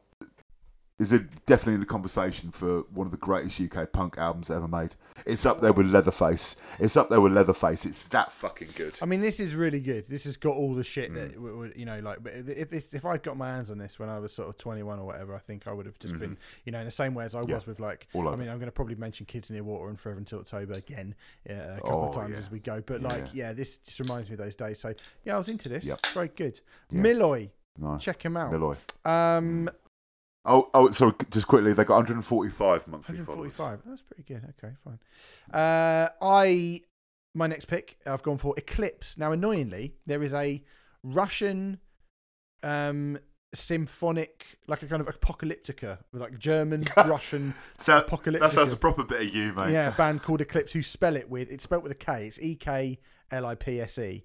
Um which is pretty annoying uh, as they are much bigger than uh, this guy who's a rapper, uh, an MC from Newham in London. I came across this And um, I got a mate. I think I've I've said it in previous podcasts. There's a, there's a mate of mine who, uh, probably about sort of seven years ago, I was working with, and when I didn't know anything about grime, and I was uh, when Stormzy was really blowing up, and he was doing, you know, there by the you know grace of God and all that kind of, you know, he was doing all the the more you know, sort of religiously tinted, more melodic sounding material. And I was like, I thought this was supposed to be aggressive. And he was like, well, it's not now, but like he's not Yeah. at the moment. But listen to all of this shit. And then he played me a load of this kind of grind. And I was like, fuck me, this is great. I mean, you know, we've had back with Sam and, you know, Tempa T uh, became a bit of a thing, you know, Temps doing all that fucking next hype. fucking amazing, right? Yeah. And, and, and this, um, this came on the song I sent you is East Man a Man, um, Yeah. which really, really reminded me of loads of kind of harsh sounding grime that I listened to a few years back. Now, I'm on his SoundCloud at the moment, right? He's got 1,439 followers on SoundCloud, but on Spotify, he has only got 432 monthly listeners, right? Uh, it says here a rapper and MC from Newham, East London, started MCing in the summer of 2007. Uh, after going on a music course in the uh, at the Roundhouse in Camden, meeting other people his age, doing music such as Multi, Level London, and KZ, he then fell in love with the genre that means most of the London's youth are raging about grime. Started writing lyrics and has now had the lyrical ability to expand his horizons to almost any genre as long as he has an instrument to write to. Um, he's actually, when I go right down, it says he's got two EPs and recorded two videos. Now it's 2015.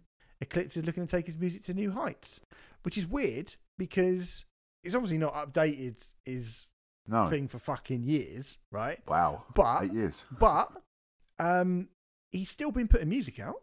You know, the, um, the the single "What Are You" uh, came out this year. You know, he's only got one album. Oh, what? Um, and what are you? And, and actually, like when you, if you were, to, if you do listen to that, so I was like, Eastman and Man, like grabbed me because I was like, oh, it's super fucking aggro. But the single that he's put out this year, um, it's much more dexterous and much more. Um, it's not just kind of straight old school angry grime all the way through, right? Yeah. Like it's it's actually you know like he started using melodic vocals and singing and stuff, and there's uh, you know there's uh, seems to be a lot more influence from. Um, uh, like kind of soul music as as so many Mm. people you know like a lot of people are doing this kind of thing at the music uh, at the moment but like Yeah. he he seems like he's um he's quite eclectic an artist so I, I was I was bang into him Same. This this gave me when I first put it on, I was just like, "Is this Skepta?" yeah Because it, it had that kind of like attitude, that whole kind of "that's not me," you know, which I, you know I fucking adore. And, Um, again, you know, from being in a relationship with Prim for the past few years, I've been exposed, properly exposed to a lot of this shit, and I I fucking love it. Mm. And um, yeah, this this is this is great. I'm definitely going to be like checking out his.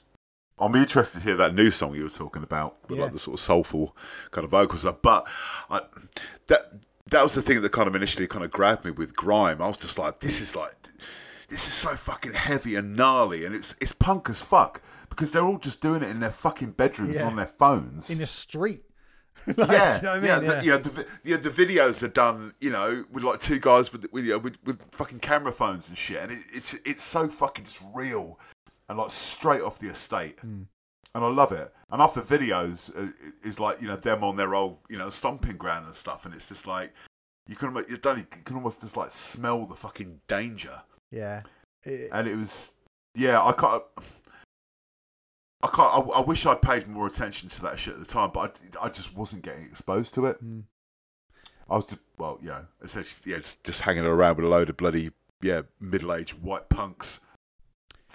Which is, yeah, speaking of which speaking of. Should we talk about some more middle-aged white punks? Yeah, yeah, but yeah, like you know, like he's he's, uh, he's good. I think he brings you know, that grime thing, a little touch of dubstep on some of the earlier um, Yeah. releases as well. Like he's got a bunch of Yeah. shit going on. I think he's really good. Um, I hope he still carries Mm. on making music. Um, let's talk about Yeah. that's Eclipse with a K, uh, not the Russian symphonic fucking whatever they are band. Uh, Bedford Falls. You sent Oh, me as well. Um, So Mm. go on, talk to me about this band. Bedford Falls. I mean, I, I kind of, I, I think I was first time I saw Bedford Falls was would have been at that that, uh, that all day punk fest. Like the first time I saw Milloy. Bedford Falls were on quite early on, and they were the one out of all the bands that day. My mate who I was living with at the time, shout out DS, hello mate. Um, he was like, "You'll fucking love Bedford Falls." They're like Buffalo Tom meets Replacements meets Lemonheads with a bit of Bob Mould in there. You know, plaid shirts. Um, but with you know old school emo kind of sad songs about girls kind of angle, which I love, and literally the whole the whole crowd they were on they were on maybe like second band out of maybe eight or nine that day, and everyone there bought their CD Mm.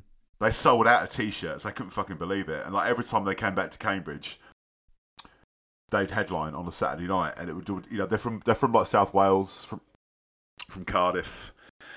Um, I I sort of very luckily I over the years became very good friends with Tom Tom Willicombe, their singer, lovely, lovely, lovely man, and um, they've done three albums. Uh, not the most prolific band. Like first album, Savings in Loan, which is still the one for me. That came out in 2008. Mm. Elegant Balloons 2012, and then Send More Bees was 2018. Uh, 38 monthly listeners, which is fucking outrageous. But just it's it's it's proper like yeah, late 80s, early 90s indie rock with a bit of kind of sort of post hardcore, not well, kind of post hardcore slash emo kind of lyrics, but just just played it- just the music has always given me such a warm hug and if- if the band couldn't get any more special to me the first gig i saw after the initial kind of 2020 pandemic was lifted when it got lifted that summer Yeah. uh, Bedford Falls announced uh, a socially a socially distant gig in Newport, South Wales, and I said to Prin, I was like, "We're going, we're going South Wales. We just we just got the train um, up to Birmingham and down down to Newport. It was all kind of socially distanced on the tables and stuff." And Bedford Falls, they kicked in with the song that I sent you, "Slow Dancing," which is, and they kicked in with that, and I just was literally bawling my eyes out. yeah, it's a great song, man. I mean, it's got Yeah, that. it's- It, it almost like- when it first started, I was like, "Is this some sort of Oasis riff?" But then it goes into that early emo feel. And when a geezer's voice comes in again, you know, Forever Until October and uh, fucking Jets to Brazil or uh, Yeah, Jets to Brazil, yeah. early Jimmy Eat World, like kind of any of those Yeah. bands that you want to chuck in there, like Mhm. that. And and you know, like again, you, you said about New, like, Newport had a really like strong scene around Yeah. I guess probably would have been you know again when in the start of the early 2000s and that you know Mm. and a band like this would have been you know just fucking I, I can see why everyone would have lapped it up I mean it's got that, Yeah. yeah that most that most beautiful girl and you are the most beautiful Most beautiful girl I've ever seen. Won't you come out slow dancing with me? yeah it's and it, it's, it just it fucking it just hits yeah, me it is every really great. time. it's really good it's really good Yeah, it's it's you know yeah man it's just uh, kind of like like, uh, uh, bless him. I, I asked I, I said to Tom, um, I messaged Tom the singer a few days ago. I go, look, dude, you know, explain what we were going to be doing on the podcast this week. And you know, bless him. Like straight away, he, he I, I was like, "Could you just send me like a couple of little kind of like you know funny little facts about Bedford Falls?" And he, like he just messaged back straight away. And like, it's the only band he's ever been in. right Um, uh, he, he, he refers to the band as uh, they are the Triggers Broom of bands because they've had about 20 members come and go, but still the same one at the head. You know, but you know, Tom's the head. well, he's the broom manager, shall I say? Uh, their their bassist used to be um, Phil Campbell's tech, oh wow as in the Phil Philip Campbell from Motorheads, yeah. And he's going to be standing in for Ra- in uh, Raging Speedhorn on their next tour. wow that's a very different gig for him Just a tad. yeah. but Just they're very tad. good. They're very good. Yeah. Well, uh, good, again, mate. They, good they are, yeah. Um, they are they are they are wonderful. Yeah, just just one of those bands. You know, yes, a lot of the bands that I'm talking about, you know, Reservoir Dogs aside, aren't particularly kind of current, but I just thought you know I'd use this platform responsibly and talk about just some fucking good stuff that has meant the world to me over the years. That I think generally think people who listen to this podcast would get into. Yeah. you know, I do generally think that. Well, mate, there they are. Bedford Falls. Um, my next Mm. band I picked is Caved.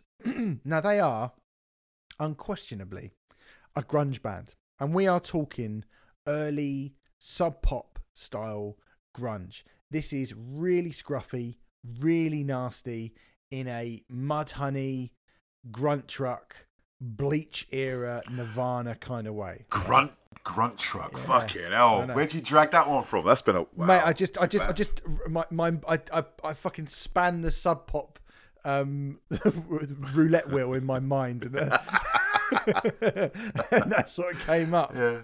Nice. You know, it could have been, it could have been, could have been could have been Tad. Could have been Tad. Mate, how weird! I was about I, Tad were the ones that I was about to say it could have been Tad, but you know, could have been, could have been Green? River. Um, yeah. But look, I mean, this band from Argentina. There's not really a lot of info on them at all. Really, like barely, barely fucking anything at all. They have got 463 monthly listeners. They have got an album that came out last year called Slains, right? It is um 14 songs over 35 minutes and 17 seconds. The longest song on the record is 3 minutes and 30 seconds, but you are looking at songs that last 1 minute 50, 33 seconds, 2 minutes 5, 152, 220. Like these are short, sharp, noisy stabs of just kind of white of, of grungy white noise. Everything bleeds Yeah. outside. Um, they're from Argentina. There's not really a lot of info on them. All I can find is their album is their YouTube channel, right? They don't think they have a Bandcamp or anything, right? They've got a YouTube channel and it says Banda de Grunge de Argentina Caleta Olivia. Uh, 85 subscribers, three videos. It's the album in full, um, a live set, and they've got an EP called Iris. Um, I put one of the songs uh, into the the playlist that we're going to be doing. Um, the song I put in is called Cetraline, and um, Mm.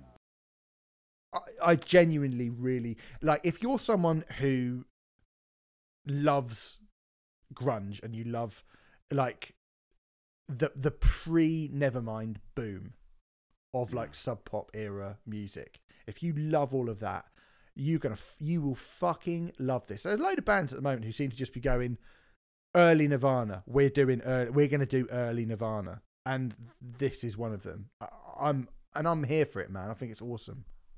Mm. There's there's quite a bit of, of like there's a bit of lo-fi in it as well. Yeah, I think like you know your pavements and like guided by voices that kind of gnarly recorded on a fucking boombox kind of sound, and I love I'm wondering that. if they if just because that's all they can afford.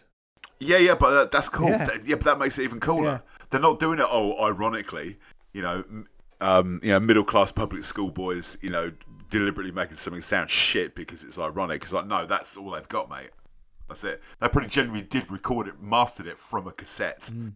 Do you know what I mean? Because that's all they had. And that's rad. Um, yeah, there's there's big, um, yeah, big early kind of by voices, um, like a gnarly by voices to this. Um, Mudhoney as well. Um, yeah, man, you know, gr- seems like grunge is coming back, man. I hope so. I mean, there's a few of D- them. different, di- different. You know, d- what- what- what's that? Was it uh, uh, Narrow Gauge? Obviously, Mm-hmm. Narrow bands like that. Uh, uh, uh, Narrowhead, sorry, Yeah. um, Narrow Gauge. That's a fucking railway, you prick.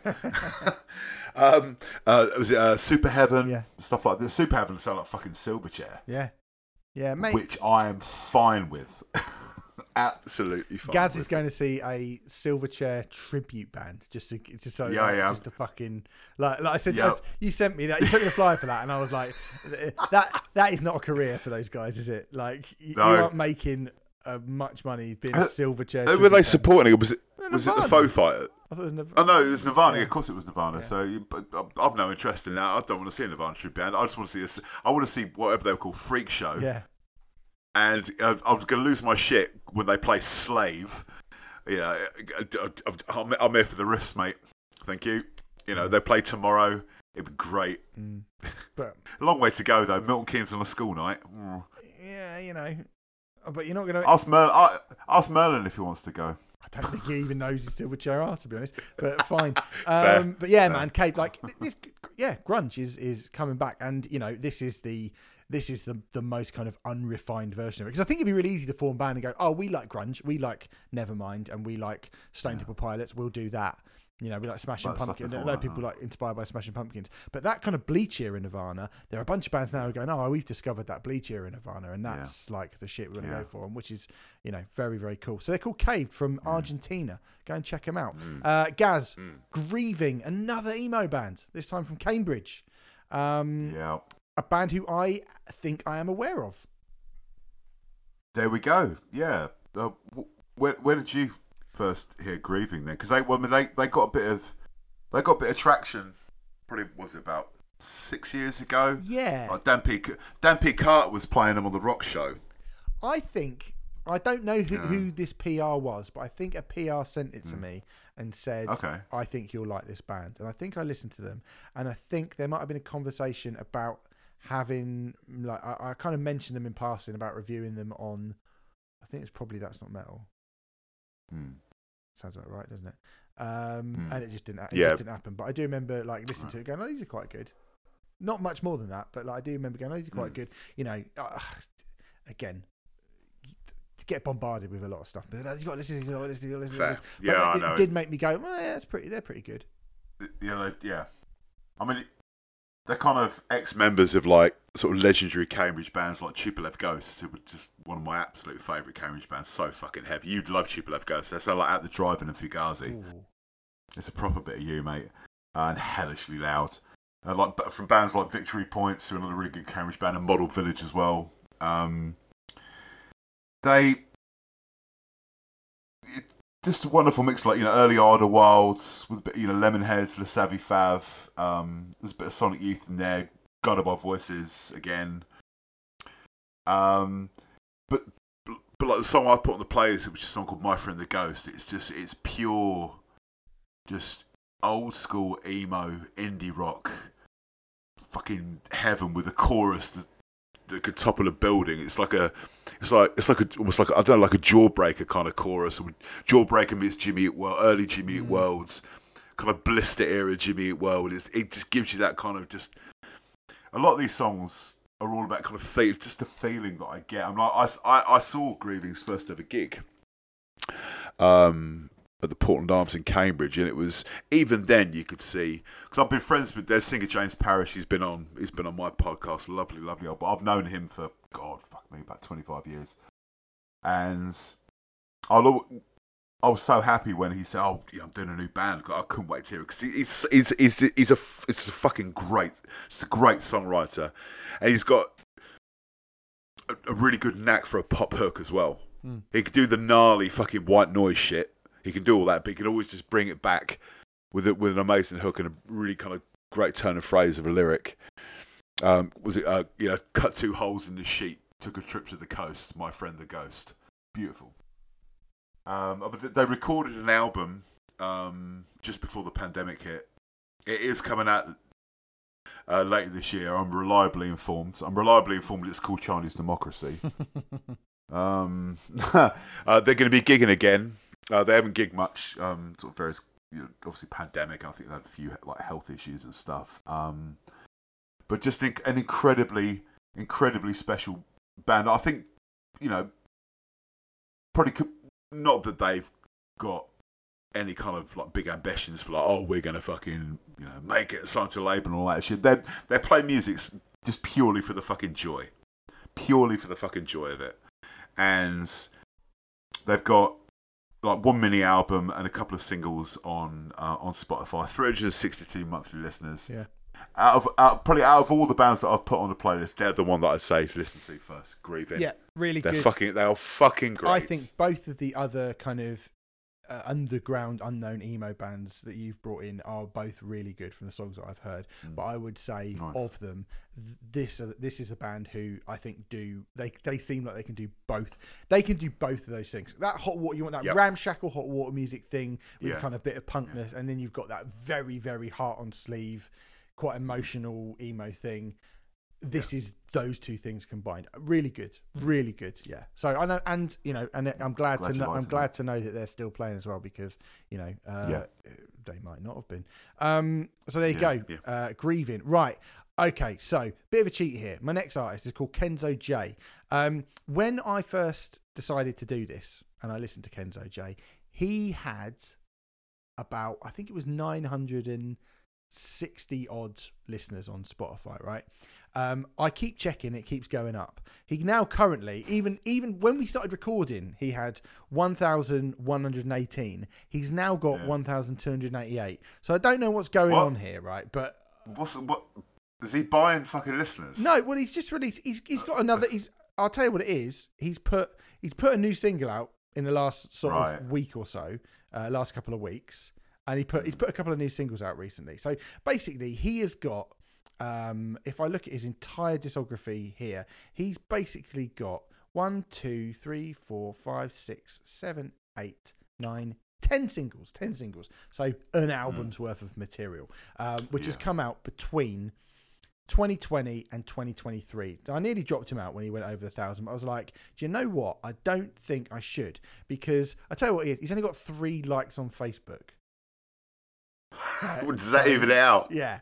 Um, Right.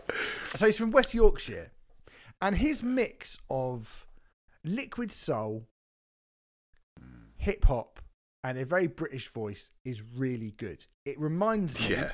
It reminds me, and I know you're a fan of this guy, so if you go, oh, hold on, whoa, whoa, whoa, maybe that's too much. But it reminds me of Loyle Carner. I knew you were going to say I- that. well, And he, d- he does. he does. He does. He really, He really does. Really sounds like yeah, Loyle Carner. that's a really good shout. And I think, you know, I've now listened to all 10 of his singles because I think the first one that I listened to and the one that I put on the spot on the, the Spotify and Apple Music playlist is called Marigold, which came out this year. Um, and it is very, very good. But if you listen to everything, you know, he's got Mm. um he's, he's got quite a quite a broad and eclectic uh sound overall. It's manages to be like that last Loyle Carner album, which you and I both fucking absolutely loved and is, is incredible, Yeah, right? yeah. You know, quite a Yeah. dark listen, quite a dark listen, and he's got quite a kind of he's got quite a dour, downbeat, dark voice, Kenzo J. But then Yeah. he sort of juxtaposes it with really bright sounding, you know, quite often Uplift. euphoric, uplifting sounding Uplifting, beats yeah. and you know, and soul and and funk and, and uh, uh, like. I think he's dead good. Like you know, there's like I say, precious little information about him at the moment. Um, but he looks like if I mean at this rate, he'll have more fucking listeners than Sleep Token in a week's time. So if he keeps on he keeps on going up like a fucking hundred listeners every fucking forty five minutes, that's would Hello, Wembley. yeah. But you know, I mean, uh, p- potentially because I think he's pretty.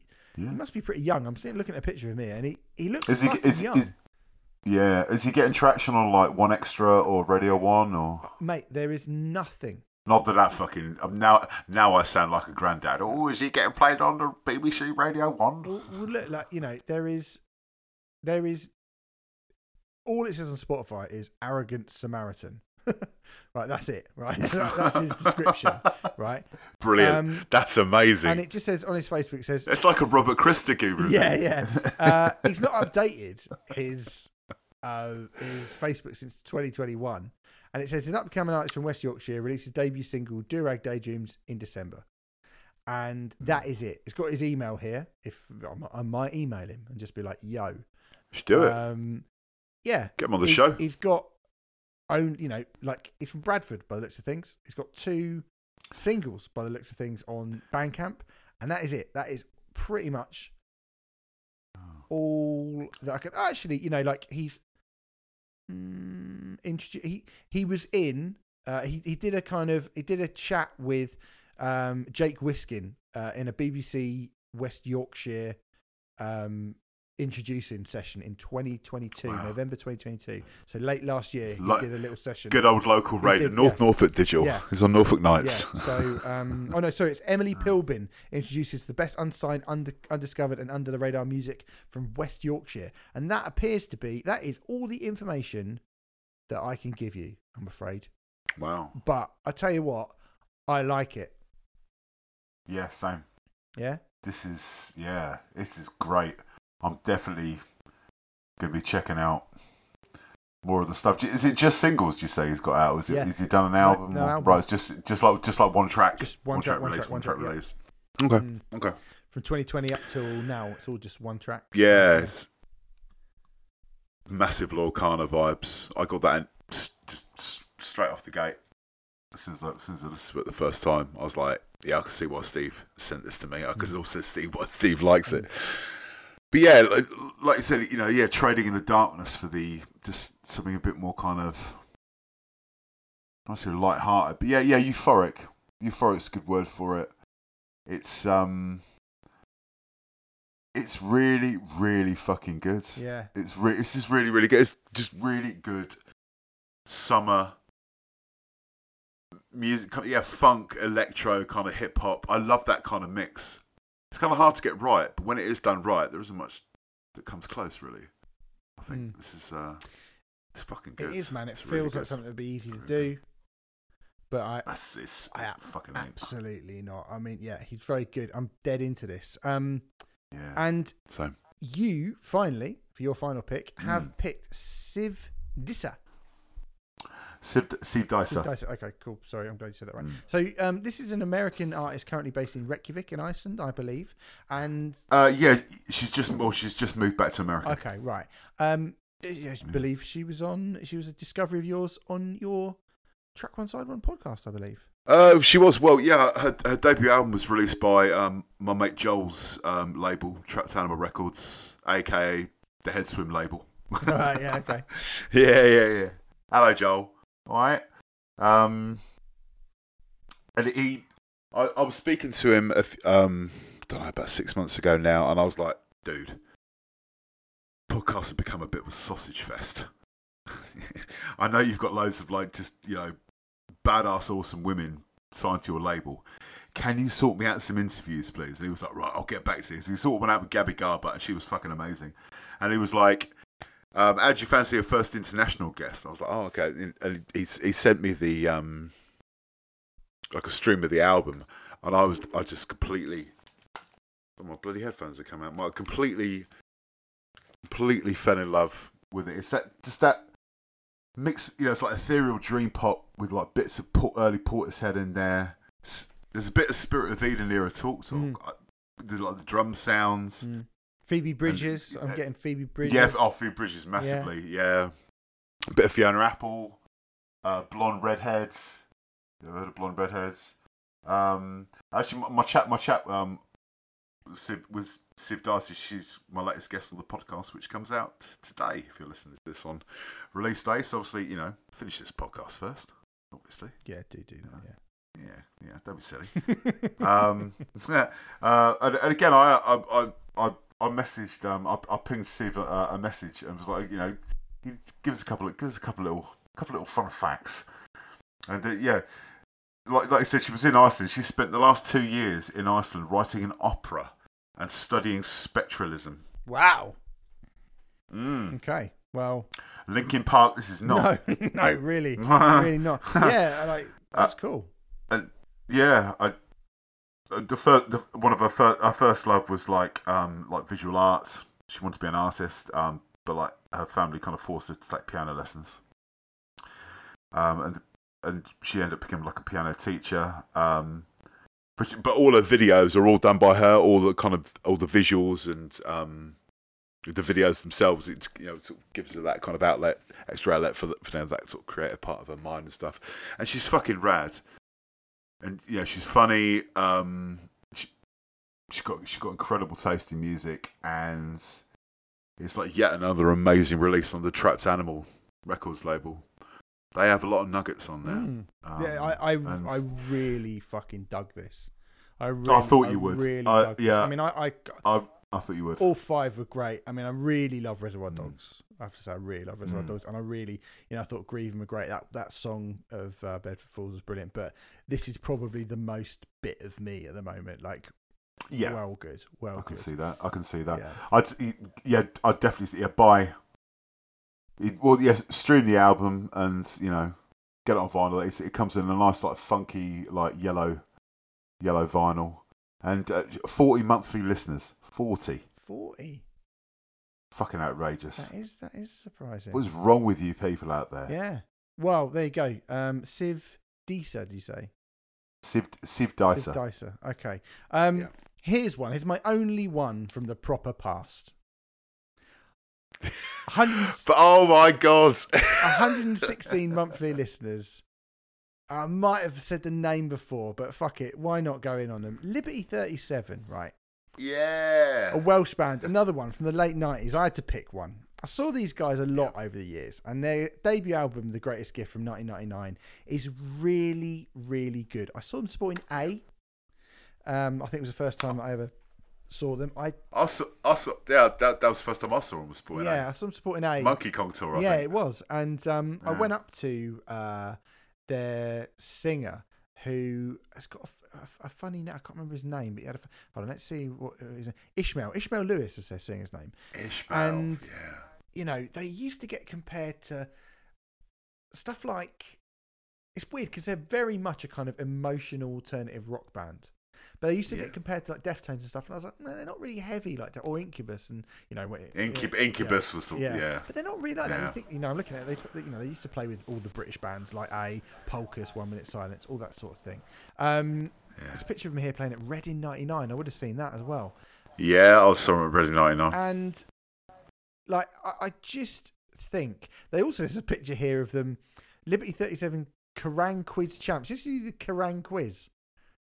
Yeah, Do you know? I always used to correct Do you know that? Do you know they beat in the in the final thing? They did a head to head, and they sat them Okay. opposite each other. It's the two, two it? guys from Liberty Thirty Seven sat opposite Corey Taylor and Joey Jordison from Slipknot. wow. it's mental, Yeah, that's That is mental. mental.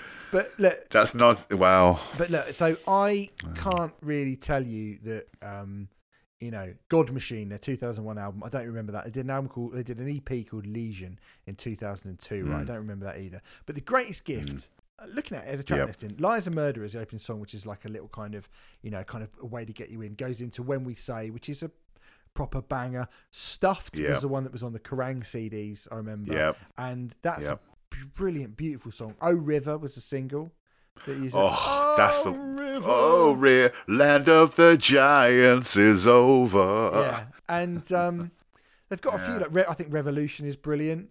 Uh, Mm. Falling Out is really good. Uh, It's just a very, it's a very, very good album. And again, you know, I wouldn't say in the like earlier on we're talking about Handsome, and I wouldn't say it's like it, it needs a kind of critical reappraisal in the same way that Handsome does. But if you're one of those people who think like, oh, you know, I, I like to hear these kind of obscure '90s alt rock bands who kind of were there for a minute and you know faced off against Slipknot, played Reading Festival, did one video, and then fucking vanished again. Mm. Um, Liberty Thirty Seven are absolutely well worth your time. And I listened back to the album, and it's really good. Mm. It's, it stands up really, really well. I think it's quite. It it it's it sounds much simpler. Than, than I remember it sounding. I used to think, oh, it's just really Yeah. like mad, but actually, it's just quite a lot of riffs. Just quite a lot of quite like yes. riffy riffs. Yeah. But it's good, really good, Ri- riffy riffs. It is. It's it riffy riffs. is that a sequel to Richie Rich? Can- can right. be. Just check. Yeah, it can be. Why not? Yeah. Um, I've still I still regularly listen to this album. I've had it on my phone for many, many, many years. I'm still on the lookout. It was released on vinyl. Was it? Yeah. There's there's one copy on Discogs at the minute going for about seventy quid in Japan. Oh, don't know I'll pay that. Mm. But fine. But mate, But it's it's it's it's it's yet another one of those late nineties British rock bands that fell between the cracks. Yep. And we've spoken about a lot of them Yeah. before. I'm not going to go through the fucking list. Uh, I'll, I'll, I'll put one in there. Send no flowers. There you go. That's There the only go. one I'm Yeah, going to say fine. this All week. right, All right. yeah, we'll have one each. Um, I'm going to check how many uh, monthly listeners Send No Flowers have. Hold on, give me two seconds. I am actually going right, to do yeah, that because then that might be another one. Um, a, good friend of mine, um, his mate does a podcast, and he managed to uh, get an interview with the Send No Flowers singer. They have 261 monthly listeners. Send No Flowers. Really? Wow, that's a lot higher than I thought it was yeah, going to be. yeah, for sure. Juice Yeah. from 1996, their sole album. Great out, Mm. fucking great album. Um, great album. there you go. Yeah, y- Liberty, Liberty 37, man. I was, I was so happy when it would go through your playlist. I was like, Yeah. of course he's going to put someone on from the fucking 90s. Look at him being all trying, like, oh, I listen to current music. And then at the end he puts in fucking Liberty I still 37. do. Um, Uh, anyway, Yeah, it, it did make me yeah, crease. but I wanted to Great choice, though, mate. Good choice, I think. You got to have one. Gotta have one. Yeah. Uh, you'll help me one, won't you? Come on. Um, anyway, look, thanks uh, for um, doing that, guys. Appreciate that. We got to throw over now. I've got a full. This is, pleasure. you know, it's the end of uh, this bit. Um, but I wanted to get the. I was going to put it out as a sort of special extra thing, but I thought actually, you know, let's make it part of the weekly podcast. Give you a big bumper weekly podcast. Spoke to Dave Fensome from Pop Collaborate and Listen about the Download Festival. He went for all four days, and while there and already hungover, um, I basically kind of. I actually think when he, he got back and I went, Do you want to review it? And he went, I didn't watch loads. I didn't watch loads for enough for a review. And I was like, Look, it's better than nothing in it. Certainly better than nothing. Yeah. Better to have Dave on than to have literally just go, We didn't go to download, whatever. It didn't go to downloads. And uh, Yeah. it's a good chat. So here you go. I'm going to Nice. throw over to me and Dave now. Here we are chatting about download. All right, he's back. Mr. Dave Fensome of Pop Collaborate and Listen is back on the show. Lovely to have you here, mate. How you doing? I'm great, mate. I can't keep away. Do you know what I mean? It's just that looking in the fucking mirror banter that I love.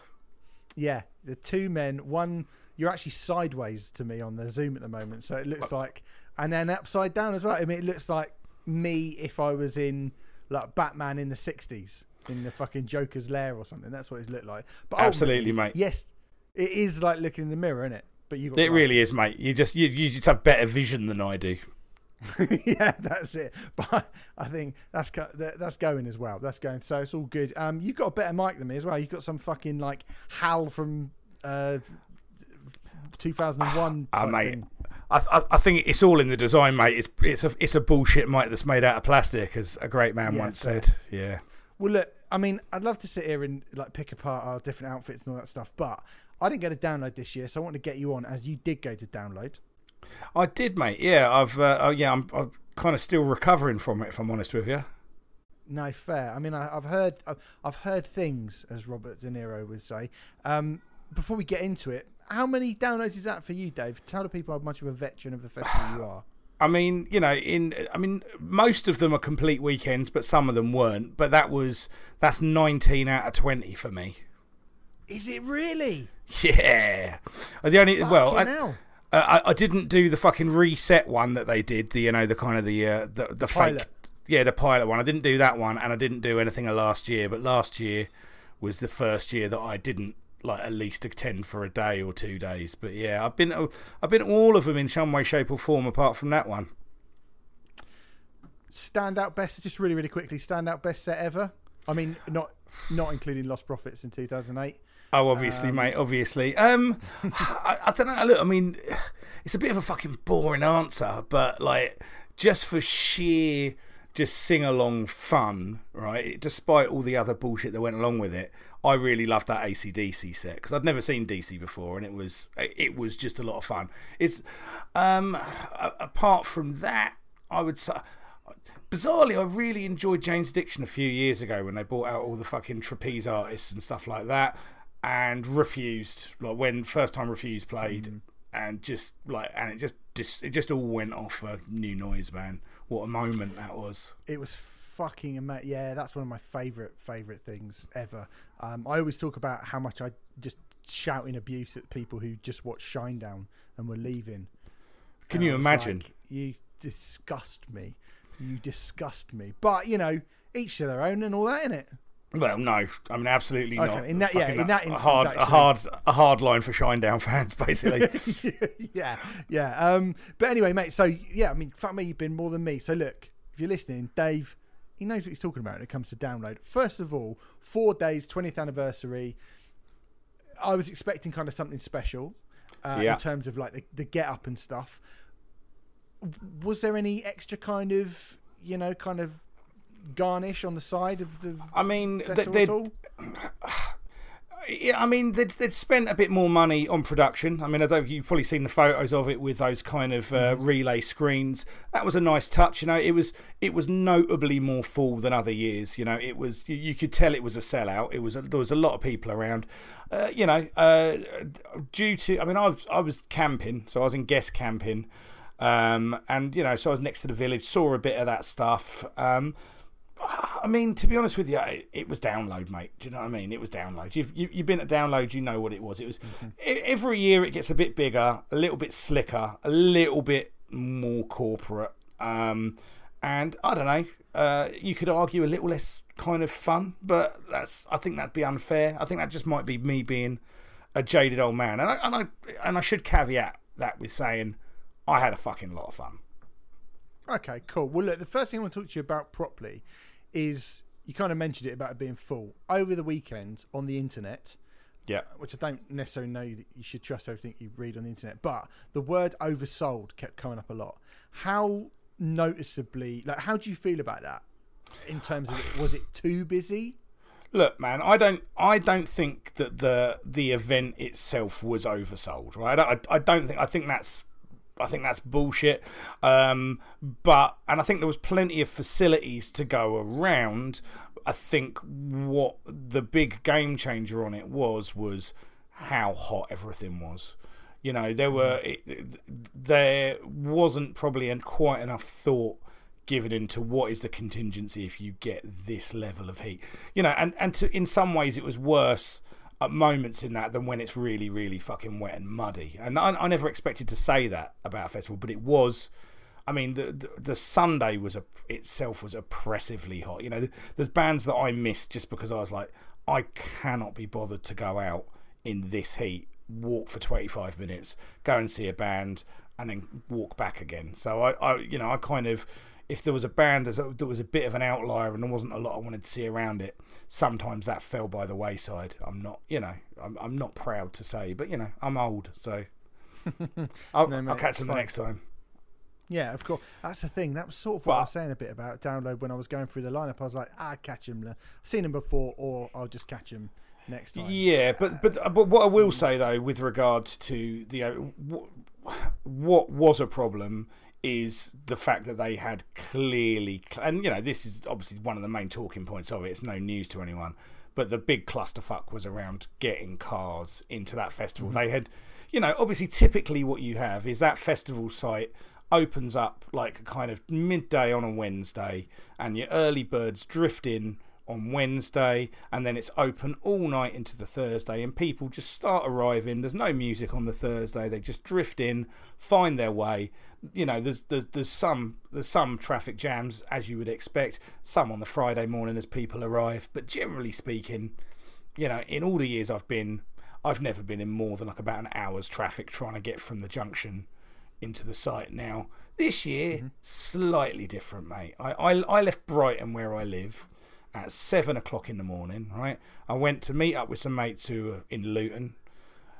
So like yeah, was there for about forty five minutes. Got to a mile off of junction twenty three A where we always get off at 10 past 12 right from right. that point it's about five and a half to six miles onto site what what mm-hmm. time would you imagine I got onto site from 12, 10 past 12 midday to do five miles? Well, having done that similar sort of thing before, I know it can be quite busy. I think if you go, if you were unlucky in the past, you'd be looking at maybe like, I don't know, an hour and a half. If you were really, like, I've I've been stuck in shit before, and it's taken. Yeah, that's that's that's what you'd think, isn't it? Yeah, I got on site at fucking quarter to ten, right? After I'd been in my car for 14 and a half hours, basically, man. I pissed on my steering wheel at one point. Did you really? Yeah, yeah, I was pissing in a bottle, just fucking misjudged it slightly, pissed on my steering wheel. Overjoyed, mate. That was about uh, an hour fucking 12 or something like that. At that point, I just didn't care really. I was like, oh, well, it's nice to have some company.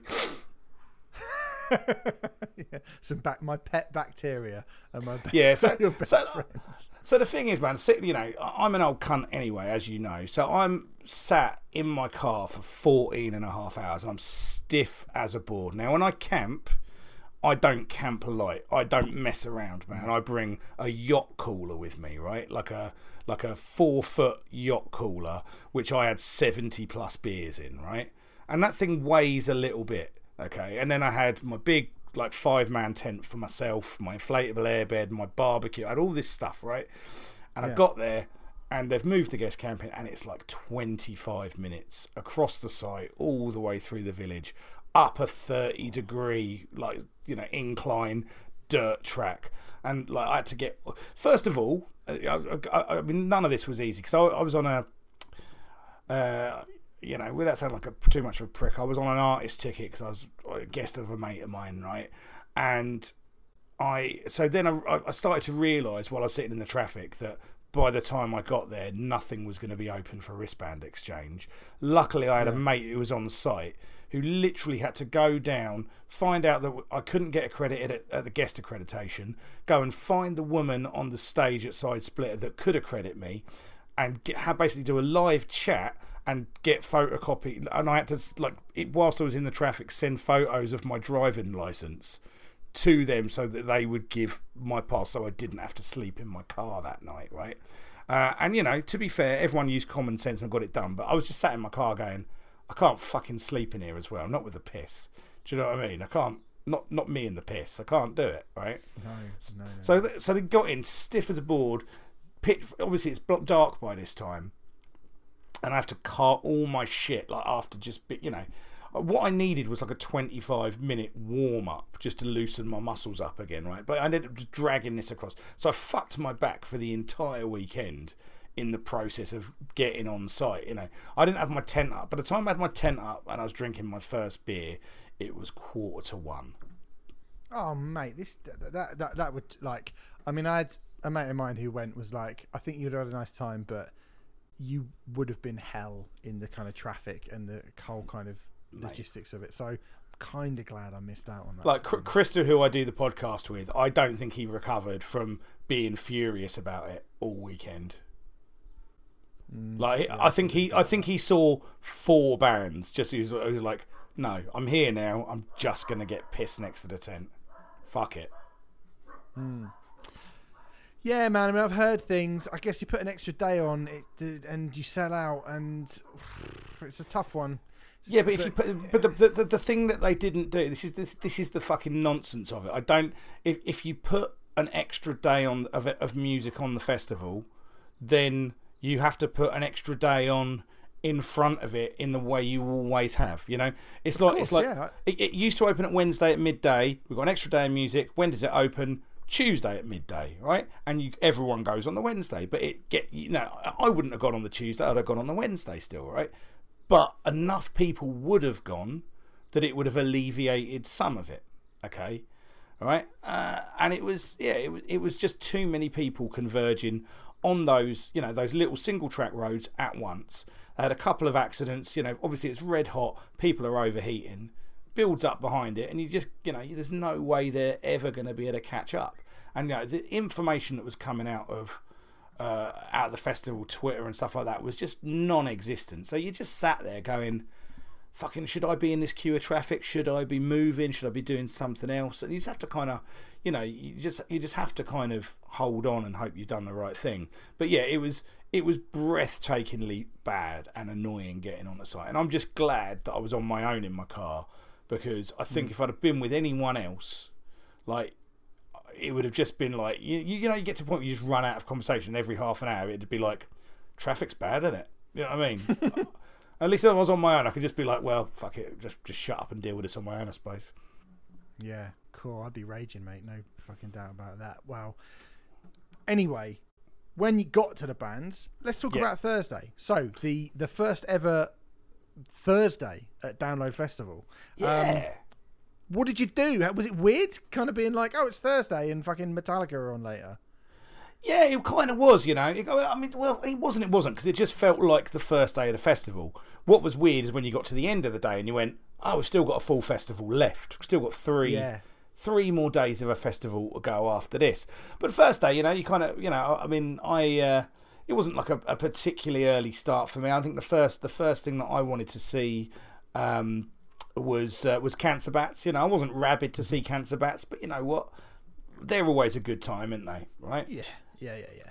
And you know, as, as is always the case on the first day, you know, it, it took them took them a few songs to dial their to dial their sound in. You know, it's a little bit floating around the room, but you know, they got into it, and it was, you know, it it was a Cancer Bat set, mate. I, I you know, I've again, I think you said this on the preview. You know, there've been times in my life that I've been very excited to see the Cancer Bats, but that that was probably quite a few years ago now. But you know, it's they're always they're always a fun band to go and see. You know, I kind of well, it, it was you know, f- you know, first beer out in the festival. Watch that, yeah, fucking, you know, just kind of nod along. Good Sabotage times. cover. Sabotage cover, Hail Destroyer. Do you know what I mean? It's they're, they're, they're hitting the bu- they're hitting the uh, buttons that you want them to hit. It was it was it was a it was a fun if not exceptional set. Okay, good. I mean, look, great band. Great band. Just a band who are, you know, I've used the word sort of old reliable about a lot of bands recently, but I do feel like Cancer Bat's the sort of thing that you wouldn't think about feeling like you had to go and see them, but then when you come on, you're like, this is fucking great. They're Exactly, great. and and you know, and Yeah. the next, you know, the next band I was gonna see was the Bronx, who were very much for me in that wheelhouse as well. You know, fucking one of the most ex- one of the most exciting bands you'll see in a club with the right mindset on. You know, I was gutted when that every time I die, um, when that every time I die and. Uh, uh, Bronx uh, uh, tour from a couple of years ago got cancelled, but you know what can you do? Uh, but yes, I, but I must admit I ended up missing the Bronx but for that very reason. I was like, ah, do you know what? Fuck it, I'll catch them next time. I was with a mate and they wanted to wander over and see something. I was trying to remember what they wanted to see now. We wandered over and saw. Um, oh no, yeah, we wanted a fun got a fucking drink. That's what we did, uh, and then we came back for Hundred Reasons. Oh, right, okay, cool. Now I'm quite interested in this actually because 100 Reasons, uh, at the start of the year, I would have been like, yeah, go and play that first album and please don't touch anything else unless it's one Yeah. of those first two EPs. But now they've got this fucking great new album. I mean, are you, are you into that new album? I've not really listened to it, mate. To be honest with you, I've not. I, I, I will. I, I, I tell you what. I I went and watched Hundred Reasons, and it, I don't know, man. I it, they. Uh, and this might be unfair. It might be my, my, but the way it struck me on the day is they felt like a nostalgia band that I wasn't that nostalgic for. Like I kind of, Right. I, I I really, really enjoyed watching, um, you know, Find You. Watched a couple of bits of it, but like the energy of it wasn't dragging me in. You know, I was kind of thought, you know, I, I really loved that first record. And I didn't mind the second one when it came out either. Uh, and I wanted to get dragged in by it, in, like in the way that those kind of, like those kind of the best reformations get you. Yeah, and it and it just didn't it just didn't get me on the day. I don't know whether that was me or whether it was them, but I kind of I- I watched it and I went, yeah, this is this is the definition of fine. I'm not I'm not bothered by it particularly. Did they play much of the new stuff or did they play much that you didn't recognise? Uh, there was a, there were a couple of songs that I didn't recognise, but um, I mean to be honest with you, it's been quite a while since I listened to Hundred Reasons, so there's probably moments off that off of the, both those other albums that I probably wouldn't remember now anyway, because I'm an old prick and my my memory's not what it once was. No, fair. Well, that's disappointing. But um, yeah, I mean, mate, I would say it's one of the big surprises of the year for me. That Hundred Reasons album is genuinely really, really great. So um, yeah, shame they couldn't kind of uh, have a big glorious kind of comeback. But I mean, you know, there were mate, there were a lot of people really, really enjoying it. I could, t- I could tell that. I was like, but you know, I, uh, you know, maybe if I'd have got myself closer in or done something along those lines, uh, you know, I, uh, I I'm definitely not saying oh they were awful. I'm saying it didn't click with me for for some reason on the day, and I was just like, okay, well, it is what it is. yeah, sure, okay. Um, So- what happened? What happened next? uh, wandered over. Uh, like my mate is massively, massively in AA Williams. I like a little bit that I've heard. I've not heard loads. Um, I went over to watch it and and it sounded very nice and pretty, but it was the wrong band on the wrong day for me, mate. It was, it was, you know, as as my um, and I know A.O. Williams got a lot of very kind of rabid fans. Um, my mate Simon, who was with me, summed it up quite well. He goes, you know, I kind of like the thing I like about post rock is it's kind of free of rock star cliche, and the AA Williams set, you know, once you take take out her voice, which is beautiful, it did feel very much like very kind of pretend. It, it felt like download post rock is what it felt like to me. It, it was just a bit naff. Is how it Okay. struck. That's how it caught me, man. I didn't. I, well, I wasn't. I wasn't in the. I wasn't feeling it particularly. I, I made it for about two or three songs and I fucked off. Really? Okay. Yeah, A.A. Williams is a funny one actually because I really loved that first EP when it came out, and I've not really paid that much attention to her since. So I couldn't tell you. I couldn't even tell you what the last couple of albums have sounded like, to be honest, because um, I've just, you know, that kind of quite slight, um, ethereal stuff is is not really been my go-to thing recently. So Yeah. I couldn't really tell you what she sort of sounds like now. I did think that first EP was great, but never seen her live, so I will take your I will take your word for that, Dave. Um, Yeah, it was on the wrong. It was wrong band on the wrong day, mate. I was, you know, I was, I was Yeah. looking for something fun, and it wasn't fun. Okay, you know. Um, yeah, Uh, but then I found something that was extraordinarily fun. You know, went over to uh, second stage and watched Puscifer, man, or Puscifer, or whatever you, you know, and yeah, now, you know, I'm uh, a fairly unashamed Tool fan. I've been, you know, big fan of Tool, and I, you know, really like Perfect Circle when they came out. Puscifer, I've always had a kind of a, drop in and drop out with it. I've never been the rabid Puscifer fan, right? Because because for everything that's good, there's something that's not as good, or it's a, a you know, uh, you know, it just, it's got this kind of element of uh, comedy to it, or and it's know, it's hit and miss for me, basically, Puscifer. Uh, so I, I didn't know really what to expect. I'd never seen them live before, and yeah, I mean, it it, it was my personal favourite thing I saw all weekend. And uh, you know, unfortunately, I saw it on a Thursday afternoon, but it was glorious, man. It was, you know, just so much effort had gone into the stage production, uh, the costuming, you know, the the choreography, the set choices. It, it was an absolute ton of fun, man. It, it it was like watching Devo or Talking Heads. They really kind of like ramped up that new wave quality to it and that and the presentation of it, and it was just tons and tons of fun, and it had better production than anything else you would ever expect to see at that time slot in the middle of the day at a festival. yeah. I, I saw him at the Roundhouse about when was it? Well, it's a while, a long years ago now, about five, more than five years ago, probably more like kind of seven, eight years ago actually. And it was when they brought the wrestling ring and stuff, and I just thought it was one of the best shows I've ever seen in my life. It was fucking incredible. And again, I think some of their material is brilliant, some of it's Yeah. fine. Um, but yeah, man, like I really love that everything they make from Puscifer goes back into Puscifer. I suppose when you are Yeah. a you know multi-platinum selling rock star in two other bands, you can probably allow your third band to probably not make you any money. But um, yeah, man, really fucking they were incredible when I saw them. So when you you sent me a text going, "This is brilliant," and I was like, ah, that day they would have been the ones that I would have looked at and gone, "I have to see this." You know, this is the thing I want to see the most.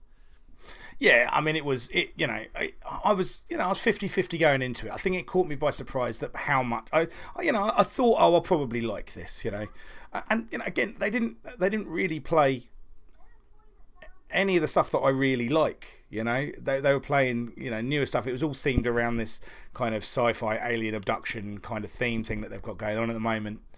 But yeah, just enjoyed all of it, man. My mate, my, my mate who I was with was like really kind of blown away by it as well, and that always helps, you know. Just fucking big shit eating grin on my face, having a lovely time, and that was kind of the point where I was like, yeah, I'm having a great time here at this festival. That was that was it was you know you have that kind of moment where you just kind of find your groove with it.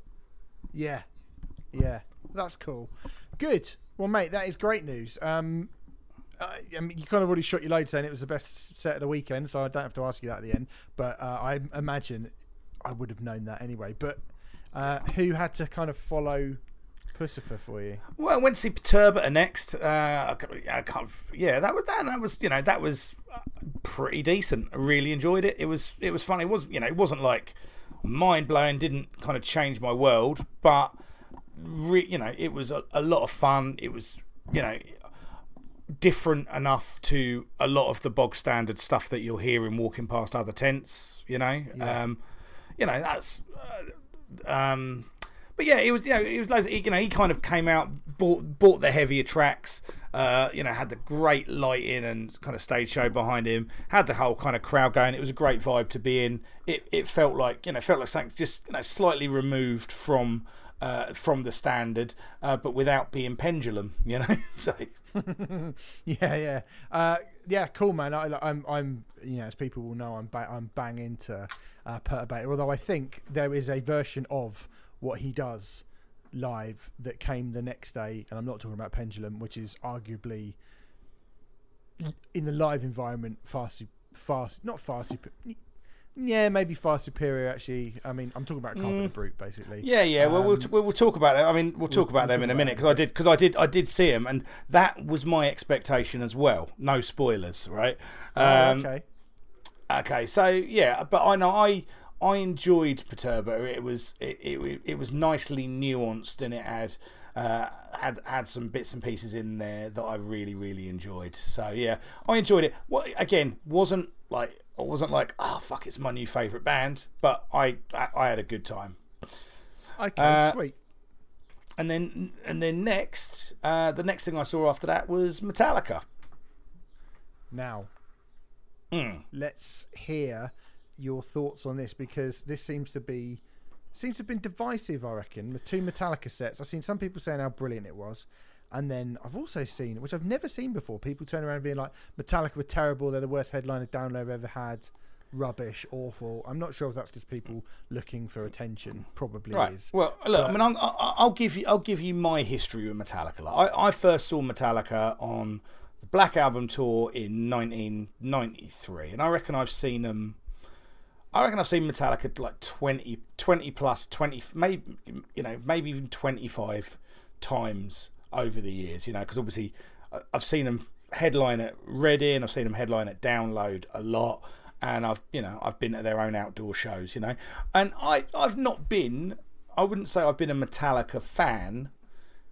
I'd, you know, I'd say the last Metallica fan I had any, last Metallica album I had any uh, excitement going into was probably St. Anger, and you know, look how that worked out. we all know right? that turned out. Yeah, yeah. We all know how that turned out, right? But what I've always, you know, in all the years since then, whenever I've seen Metallica, they have always been uh, like just a really solid headliner, you know. And they've got, you know, those first, you know, those first five albums are incredible. First six albums, you know, like like Load is well due a reappraisal. I think like Load's got some great stuff on it, right? Not from me, Um, mate. I'll fucking take load over the first three. I think I fucking love load.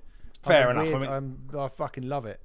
I mean, you're wrong, but fair, right? Um, so, and, I, and I've never, you know, I've never not enjoyed a Metallica set. Okay, now, but obviously, I haven't seen them for quite a while, uh, and you know, I've I've listened to all the albums as they've come out. I've listened to uh, Death Magnetic. I've listened to Hardwired Self Destruct, and I've, I I mean, I've I've skimmed the new one, right?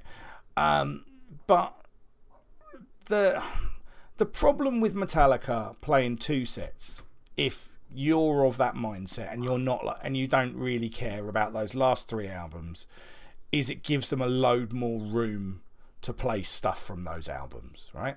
And there were some absolute highlights in this first Metallica set. You know, they played Blackened, they played, uh, you know, obviously they played Master. They played a they played a bunch of stuff that was really fun and really cool, right?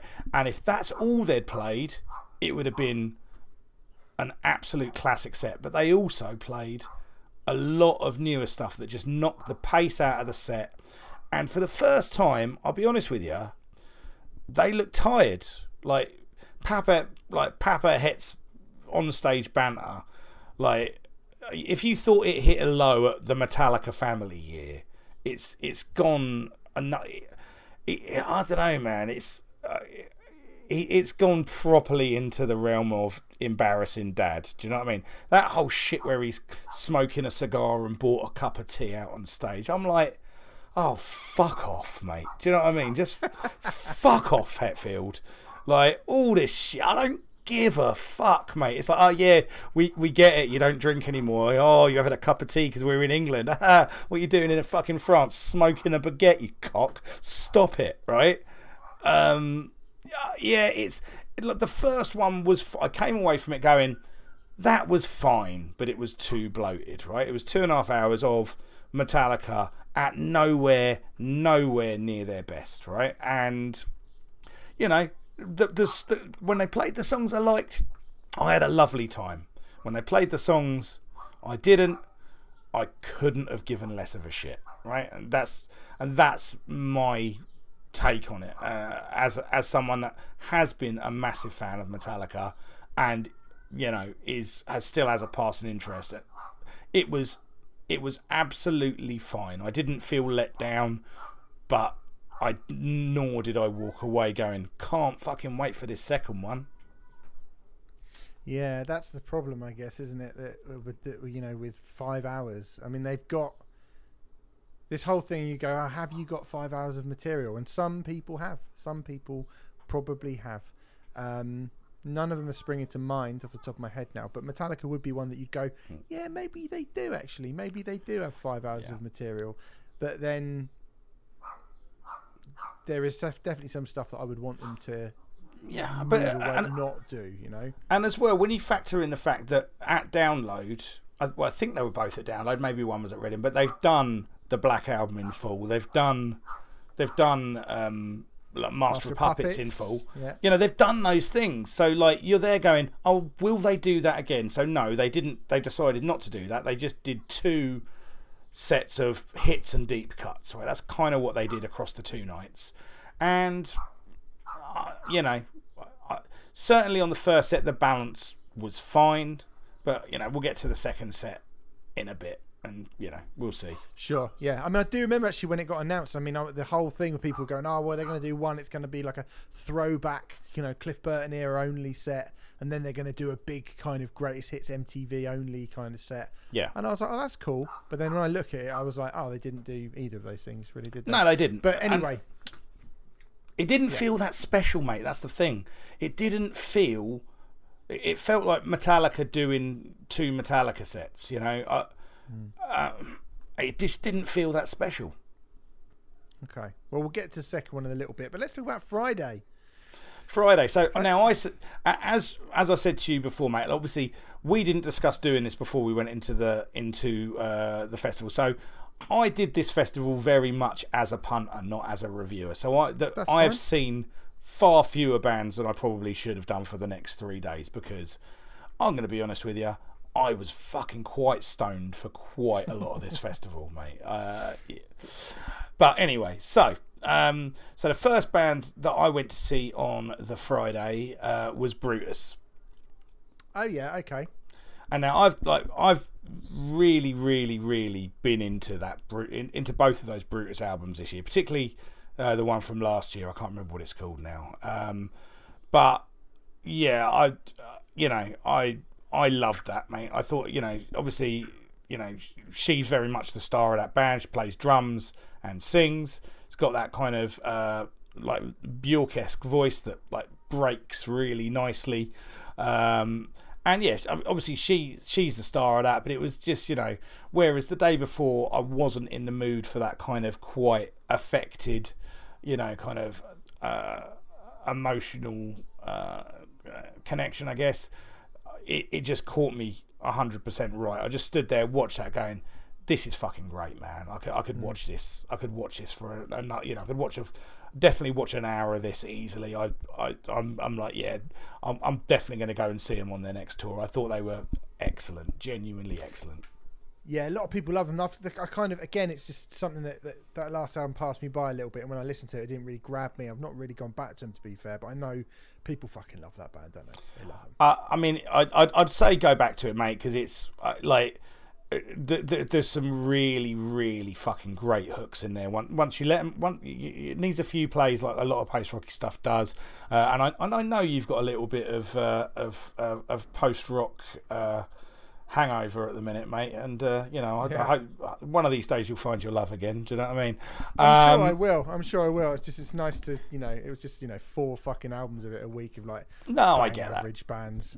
Uh, you know, so and I and I'm very much the same way, man. I've got a very limited palette for it, but um, but yeah, I they do it really really well, and they're really fun to watch. And Yeah, you know, they are you, good. You, she's she's fucking fantastic to watch as well. I would say.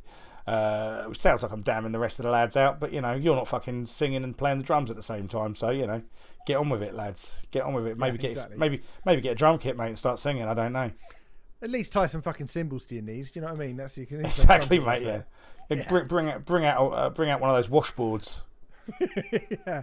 Why don't you do the spoons? Come on. Yeah, yeah, Um, yeah.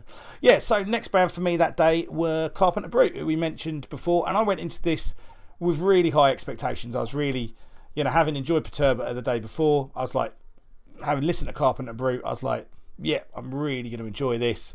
Um, and uh, it, it wasn't as good for me, mate. That's the truth of the matter. I I thought Really? Wow. yeah, I, it all for me. Um, it, a lot of it felt a little bit on the nose.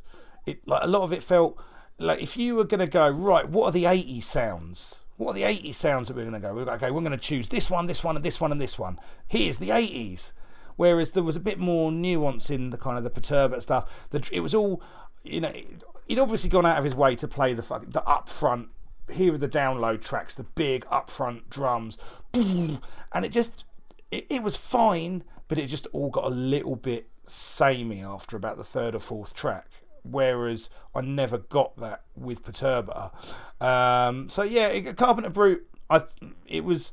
I, I don't know whether it was the, the tracks he chose or or whatever. I was with people. I was, I was with people that were like, "That was brilliant." At the end of it, and I was like, uh, I kind of saw it yesterday, and I preferred what I saw yesterday. Uh, won't stop me listening to them on record. I think they've got some banging tunes, and mate, and I'll, I'll go and see him again. Um, but yeah, it just wasn't quite doing it for me. Did he have the screens with all those fucking brilliant like visuals and stuff? No, he. I don't think. Oh, that's what you need, that mate. That's why when I saw him, I, I barely looked at the, him or the band.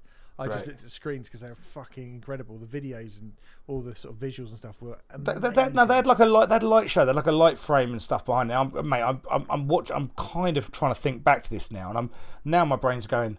What the fuck did it look like? And I'm just looking at the stage. Do you know what I mean? I, uh, my memory's no good for that shit anymore. But yeah, I, you know, it was, it, it, was absolutely, it was absolutely fine. Um, and I think if I had not seen Perturba the day before, I'd have probably enjoyed it more. But uh, yeah, you know, I mean, that's it's right up my, it's right up my line. Big kind of, you know, Carpenter-esque synth lines and beats and stuff like that. But uh, yeah, I don't know. I, I wanted a, just a little bit more nuance from it, and I didn't get it. I think Perturbator is certainly the more um, credible artist of the two. But Yeah. having seen him a few times and having seen Carpenter Brut a few times, the Carpenter Brut's been much more fun. And has had like a bigger, like madder show. So that's Sure. always what kind of like Yeah, um, um, turn and on like- you say, maybe it's that full production thing, man. Maybe it's that full production thing. But yeah, we'll, we you know, it, you know, I, I, I, you know, I wasn't put wasn't put off, and I still, you know, still really enjoy the records, but it wasn't, uh, it wasn't, wasn't for me. fair enough. Okay, On, well, no, no, no, no, that's not true. That's bollocks. That's when I just said it's not for me. It, it just didn't quite capture me on the day. Do you know what I mean? Okay. Yeah. All right. Well, mate, we'll move on because I'm sure you're going to talk about the blackout and asking Alexandria at this point. Oh yeah, man. I mean, I was, I, I mean, I, I, I, I, I went to see them, but I had, I had such a good time that my memory was instantly wiped. Uh, I, I don't know what it was. I think I must have just had so much fun that the oxytocin just wiped my memory because it's almost as if I didn't fucking bother to see that shit at all. Wow, that's mad, isn't it? Because you wouldn't go to download and not watch the blackout, surely. No, you, could, you couldn't, could you? No, you wouldn't. You Yeah. wouldn't ever do that, would you? You know, absolutely not. ridiculous. Yeah, it's, it's, it's, it's almost it's almost like I missed Disturbed as well the next day. Anyway, mm, I d- yeah, I mean, it wouldn't happen. Anyway, nah, never, uh, never. Who who did you actually see? Well, I went to see I went to see Bring Me the Horizon, mate. I was uh, I was uh, I, I look. I'm not a Bring Me the Horizon fan. Like I kind of I I checked out of being like uh, rock and metal being my main genre around the time that Bring Me started coming through. So I, you know, like I know I- knew the first couple of records, the kind of the more screamo-y ones, and I was like, yeah, this is fine. And I I vaguely paid a interest, you know, uh, paid interest when like you know Sempiternal came out and people going, oh, you know, this is a you know, but I, it's just not what I was listening to. I wasn't interested in it. I, no, no one was paying me to be interested in it, so I could just happily avoid it, basically. So I, and Oli Sykes always strike, struck me as a cunt, right? Just a, a mouthy gobshite, right? Uh, from the limited impression I had, right? So I wasn't that interested, but I listened to your preview. I've heard a lot of people say they're ready to do it. I thought, I'll go and give it a chance, and I suspect I'll make it to about three or four songs, and it won't be for me. And that was not the end result I had. I I came away from that going, yeah, that was up there with the, the you know up there with some of the best debut uh, headline spots I've seen. I, I, know they did Reading the year before, so it's not there, yeah. but you know, but yeah, I, I, I thought you know they they bought all of it. You know, they bought a, a, full production. They'd fucking spent a lot of time and money on the production. Like I didn't know any of the songs really, um, and they, you know, I, I, I, my mate turned to me at the end of the first one. He was similar place to me, and he went, "I thought that was really good," and I went, "I liked everything about that apart from the song." And it took me about two or three songs to get my ear into it and go, "Oh, actually, actually they've got some tunes you know. I've you know I'm, so i was able to kind of they did enough of a job that i was able to unload all the bullshit and baggage that i had and the grumpy old man. And i went yeah this is brilliant. I stayed like me and my mate got separated. I stayed and watched it right to the end you know. It, i was i was engrossed by it. Um, yeah I, I, I, just thought you know I, have got nothing much else to say than that. I, you know they, they've got a real star quality. I still find him a little bit annoying but you know, I guess you know you you've got to be a little bit annoying to have that much kind of bullsh to be at front mm. something that large. You know, uh, yeah, yeah. I, I, I thought that you know the the cheesy concept they'd framed it around was fun. The, they did some really interesting stuff with kind of three, you know, 3D protection and screens, and having you know that synced up to their pyro, so it looked like their pyro was fighting monsters on the screen and stuff like that yeah, the, the crowd were into it.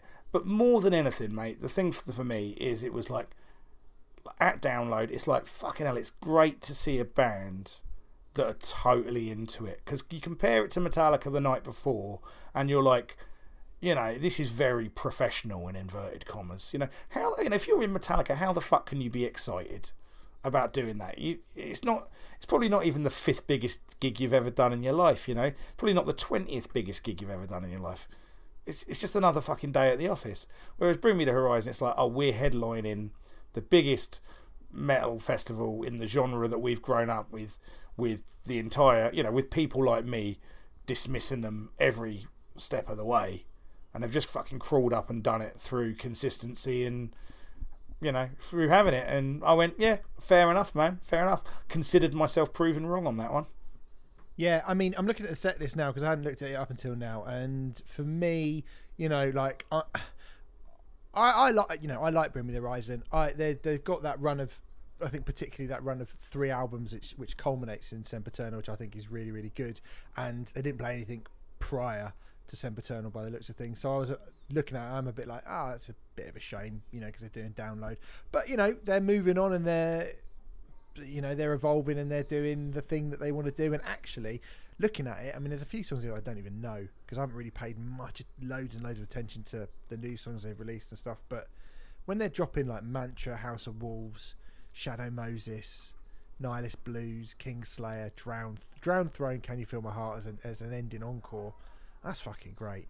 Um, so yeah, like fucking, you know, fair play to him. Uh, it's about fucking time, to be fair. That this, that yeah, yeah. I mean, whether it's them or someone else, I think they're personally, I think they're the best ones to have done it, both in terms of their size and what they represent and how they sound. And I think they're the best ones. But um, just uh, you know, it's just good to see a band.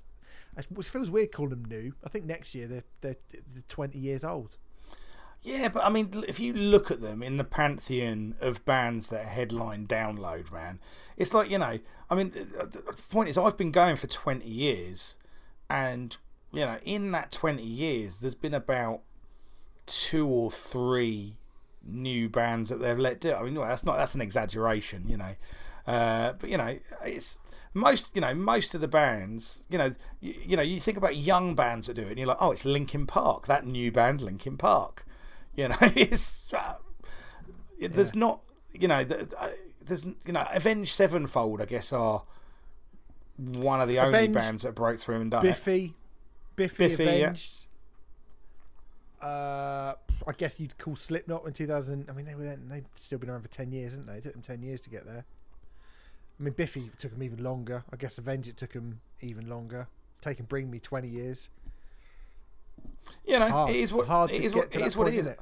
I mean, this is the thing, you know. You you look around that festival though, and you go, "This is an, you know, you, you know, I, I I didn't feel old at that festival, mate. I felt like, you know, I'm in my mid to late forties, and I felt like, oh, I'm mid table here. Do you know what I mean? Yeah. Yeah. And I, I- you know, and that's, I guess that's that's just the part of it. But yeah, no, but I, I really enjoyed Bring Me the Horizon. It looked like they had a good reaction. I've not really paid attention to what the critical fallout of it is. Um, but you know, I all I can do is, is is talk for myself, and I fucking enjoyed it. You know, I, and I went in there ready not to. So that that's about as good an endorsement as I can give, basically. Fair. All right. Saturday, Metallica Part 2. Metallica? Part Two. Um, right. Well, I- I started the day off watched Carcass. Love Carcass. Carcass was fun. Do you know what I mean? You know, I you know, I'm, I'm- you know, I'm watching it. I want to hear songs from Heartwork. That's mainly where I'm at. That, but you know, lots of fun watching Carcass. Um, moved over, watched Clutch. Clutch, are, Clutch are one of my. You know, I've been an avid Clutch fan since the mid '90s, right? You know, I've got a load of mates that I met on Clutch forums in the '90s. I love Clutch. I've seen Clutch a lot of times. Um, you know, um, great, great band. I was really excited to see them with uh, a fairly prominent position on the main stage, and they had a few problems. First of all, uh, lost the bass player uh, day before, so they were playing with a matey from Fu Manchu. They'd had like a Yeah. day. They'd had a day to practice, so that obviously affected the set list, right? So they've you know they they must be playing the same test, set list across. Uh, they had a load of sound issues. They weren't get they were they were having uh, like fucking radio come through their radio mics. They were they they you know they were visibly not having a good time to start off. Now I've seen Clutch a ton of times, and one thing that they do if they're not having a good time is they play really close together. They like bunch up. They like form a little physical ball. And if you watch any of the footage, that's exactly what they did. You could tell like that they just they were just a stride off their game, right? But I reckon if you hadn't seen Clutch as many times as I have, you might not have noticed, right? I I for, I, I think it was uh, like Clutch are such a solid live band, such such a solid live band that even with all that stuff against them, they're always just gonna be pretty good, right? But I would say they were last two times I've seen them on the second stage, they were better both times, and I felt I felt bad for them because it felt like stuff had conspired against them. That they, you know, like Neil Fallon didn't have that that devilish fucking sprightly step that he normally has, where he's out fucking beasting out the crowd and drawing people in. So uh, for me, it was a shame because I, I it- they could have done like a you know how Skindred have just brought more and more people in with each download performance, right? So to the mm. point where it's like, yeah, Skindred's always going to be a good time live. I, I felt like Clutch could have done that with a load of more people this time, and probably didn't get quite the bang for the buck out of it they could. Still enjoyed it, thought it was good, just wasn't the it wasn't a classic Clutch performance. Decent set list. That's a shame. It is a shame, man, because I, like, I'm always rooting for those guys. Always rooting for them. Always want them to be doing well. Yeah, they're fucking brilliant, aren't they? They're obviously absolutely brilliant. I mean, yeah. Uh, they're a band. I mean, I saw them on the main stage, which I thought they were great, and I was surrounded by people who didn't really know them, and they were going, "Oh my god, this band are really good," and I was a bit like, "You should see them in a club. Yeah, man. You know, I you mean, see them in front of two thousand people. That's when they're really fucking amazing. I think." Dude, they're just incredible band, man. I mean, I, I've seen them. I, uh, you know, I, I've seen them in a leisure centre in Milton Keynes. Do you know what I mean? I've seen them in a leisure centre in Milton Keynes, and I've seen them I've seen them in House of Blues in Boston, and I've seen them in front of you know all those people at Download, and they're always great. And you know, I, I must admit the new album still hasn't really grabbed me. Um, but they didn't play a ton of stuff. I don't think they even played anything off the new album, to be honest. Maybe they played Sunrise really? and Slaughter Beach. But yeah, it was it was you know it, it was a solid set list. You know, it was kind of kind of good stuff off of the albums that you want to hear. Opened up with the House that Peterbilt and stuff like that. Uh, yeah, it was good. It was it was solid, man. I really you know, it, but it just wasn't. It was it wasn't.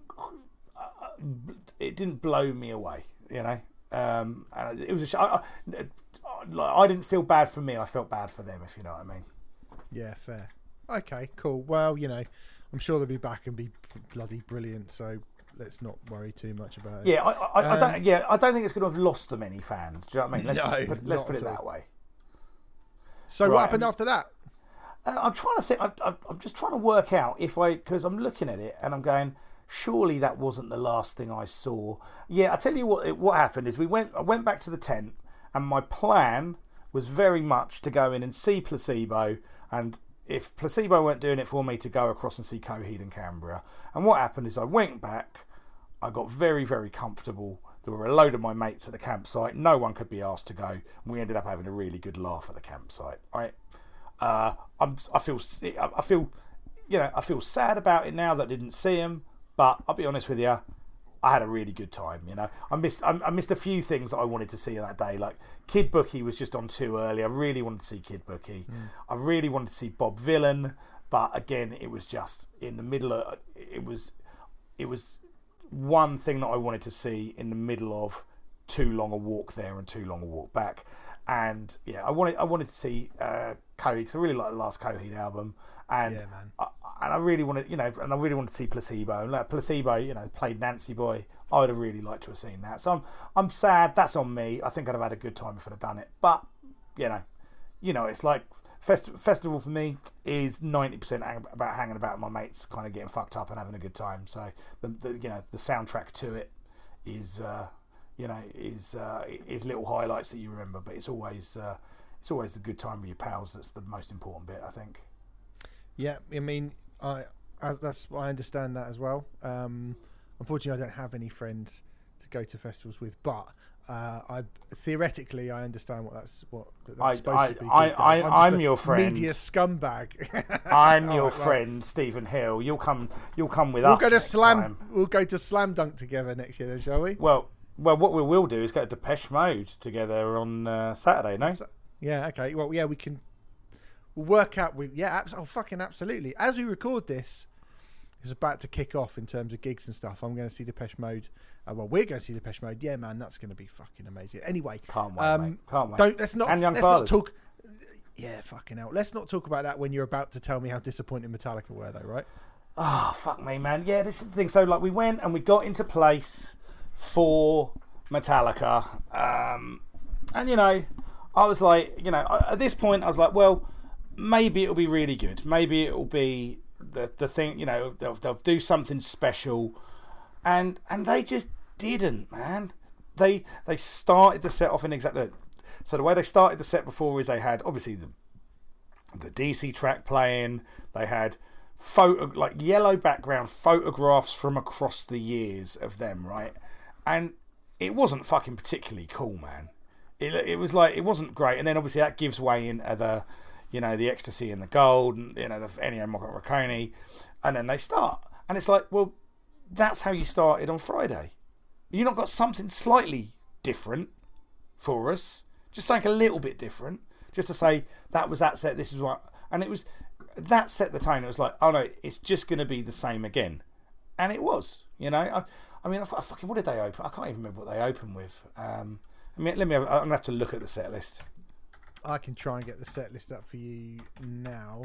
Uh, Metallica set list 2023. So they, yeah, they, they. I love the way they even have, um, you know, a long way to the top if you want to rock and roll in the set as well. Whiplash started with Whiplash. Apparently. Yeah, yeah. Okay, yeah. They started with they started with Whiplash. I mean, that's a pretty that, good start. And, and yeah, pretty good opening and, four. Fuck me. And that, and that was pretty fun. Yeah. So Whiplash, for whom the bell tolls, ride the lightning until it sleeps. And I was like, yeah, okay, fucking great. That's what we got. I mean, Ride the Lightning was a bit too long in it, but um, but you know, I was like, okay, here we go. Until it sleeps, I was really pleased to hear Until it sleeps, and Yeah, I'd then like to see that. and then fucking seven. Then we got seventy two suns. If darkness had a son, we got sanitarium, which for me that I was like, oh, wicked. Here we go. And then, and then I don't know, man. Even though, even though the rest of the set list looks decent enough, like you must burn. I don't, I don't know what that is. Call of Cthulhu. People were excited about Call of Cthulhu.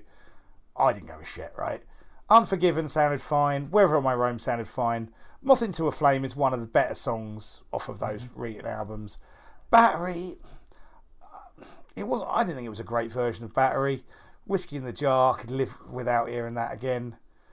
One fucking hell, oh. La, La, Lars on one man. Like Lars has never been the world's greatest drummer, but I. It sounds like he's starting to really struggle with any of the double fucking bass bits. Like it just didn't sound great to me that version of one. And then Enter Sandman. I mean, to be honest with you, if I never hear Enter Sandman again, I don't give a fuck. Do you know what I mean? I don't. I feel very much like that. I actually, when they played Twickenham, I missed the traffic. I missed the rush for the, ch- the train back by just not watching Enter Sandman. I hope they continue to finish with Enter Sandman so that I can continue to nip Yeah. out before everyone else. Do you, know what I mean? Because I've seen it enough times, and it's a great. You know, like look, it's a great song. If if I'd never heard it before and someone played it to me, I'd be going, "Wow, what a song!" But I have heard it, probably have heard it enough times at this point. So yeah, I think for the people that didn't know Metallica, and I looked on Twitter, there were a few of them who were like, "Oh, they only played one song I knew," and you're like, "Well, I think." That might be your problem more than Metallica's. To be fair, I mean, I'll be honest with you. Amount. This is the thing. I'm looking at. I'm looking at that set list now, and I'm going. That's a good set list. That's a that's a good set of songs. That is a good set of songs. Hmm. But I tell you, mate, I didn't really enjoy it. They felt tired. They felt bored, and I was bored. I've never been bored watching Metallica before, but I was fucking bored. And when it was over, I just went. "Ah, I yeah, I don't know. It just after you know, first time I'd I'd seen them, I was like, okay, this is what it is. And then I'd seen Bring Me the Horizon in the interim, and I thought they were better, even though I didn't know the songs and I've got no history with them. Uh, and then back this, I was just like, eh, it just seems fucking tired, man. It just doesn't seem like any fun. It feels like old men dialing it in. Is what, and, and I am an old man, and I often dial it in. So I, I you know, I, I it takes one to know one and all that shit. But I just didn't love it, man. I just didn't love it, and I, wanted to. Like I, I, realised I sound like I'm being a really grumpy old cunt about this. I, I really, really wanted to like this. You know, I really wanted to like it, and I just didn't. Well, mate, look, if you didn't, you didn't. And that's all there is to it. Like, I think it's, a, you know, obviously I wasn't there, so I can't comment. I'm not going to comment on a show that I haven't. Been, like, check this out, guys. I'm not going to comment on a show that I didn't go to or I haven't seen. What? I know, Don't let that stop you, man. Have you have you not been on the yeah, I know. Yeah, mad, right? Um, but if that's how you felt, that's how you felt. I mean, I know people who loved it and I thought it was incredible, and you know, and then I did see a lot of people going kind of a bit over the top with going, "Oh, they're awful," and I just thought, mm, I can't imagine they would have been awful, like terrible. But who knows? I, I don't Who know. They knows? weren't. They weren't awful. They're, they're never going to be awful. What they what they were is the very definition of professional. And you know what? There is a point you get. You know, like when you spend enough time around this music, well, you know, and you've seen behind the curtain a little bit, and you know, like a bit of the polish of the magic of it has kind of washed off you, and you're older and a bit more cynical, right? You're like, okay, a lot of this is me, and you know, uh, probably a lot of it was me, but it didn't have any magic to it for me, and and that's the first time I've seen Metallica where it hasn't, and I don't think it was just me. I do think it was them and the performance, and I just you know, it it, it just didn't you know it didn't feel like they were super into it to me. I, I, hmm. I you know it just felt like they were going through the paces a bit and you know, f- fuck it. I kind of want a bit more on a, you know, I, I mean, I didn't pay to get in, but if I'd paid 350 fucking pound for that ticket, I'd have been furious, I think. Yeah. Okay. Well, so go on then. Tell us about Sunday. Did that make up for Metallica at all? Yeah, yeah. I mean, I guess it did to a to a degree. I mean, I didn't see much on the Sunday, truth be told. I went to see uh, Green Lung. Uh, Green Lung were, yeah, I, I really enjoyed them, man. It's, you know, you know what it is. It's that Sabbath worship. It's, you know, it's quite, you know, quite plagiaristic to a degree, but you know, they're, they're young guys out there doing what Sabbath aren't out there doing now. So, you know, there's a space in the market for that. Um, it, big riffs, fucking, it's about Satan it's about weed and it's it, it, was a lot of fun, you know. It connected well enough on the day. It's not that original, um, but you know, I enjoyed it.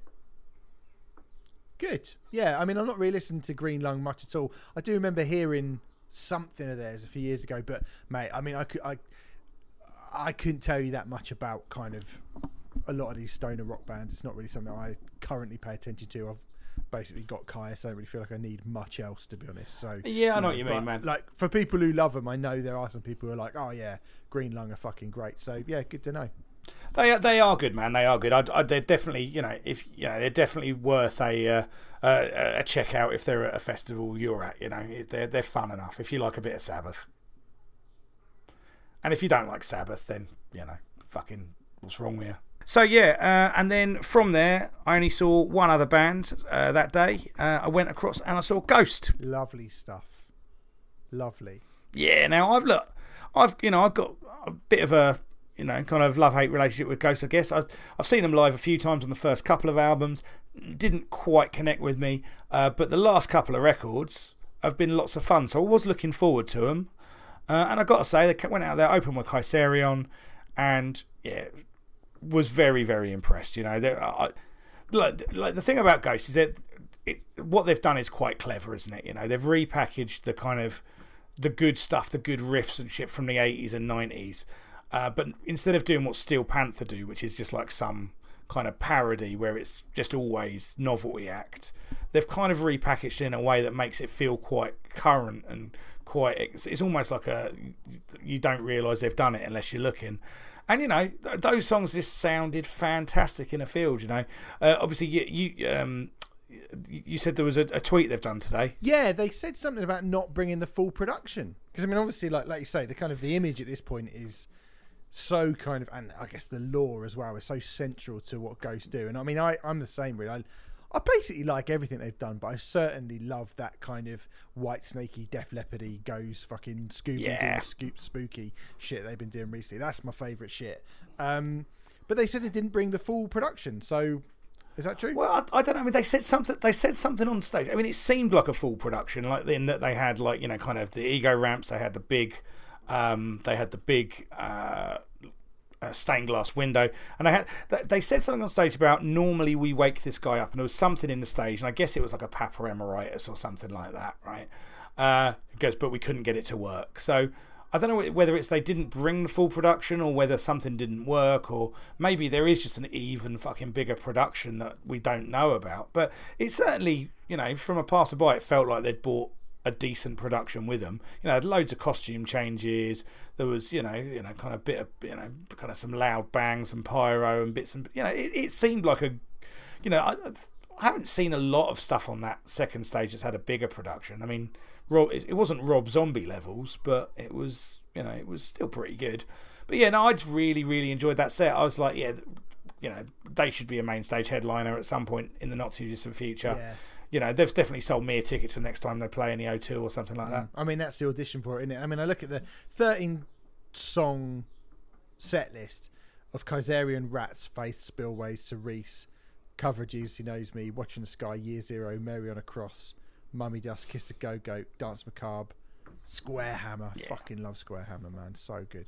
I mean, that is, you know, a little bit of everything and taken they've got just got a really really impressive.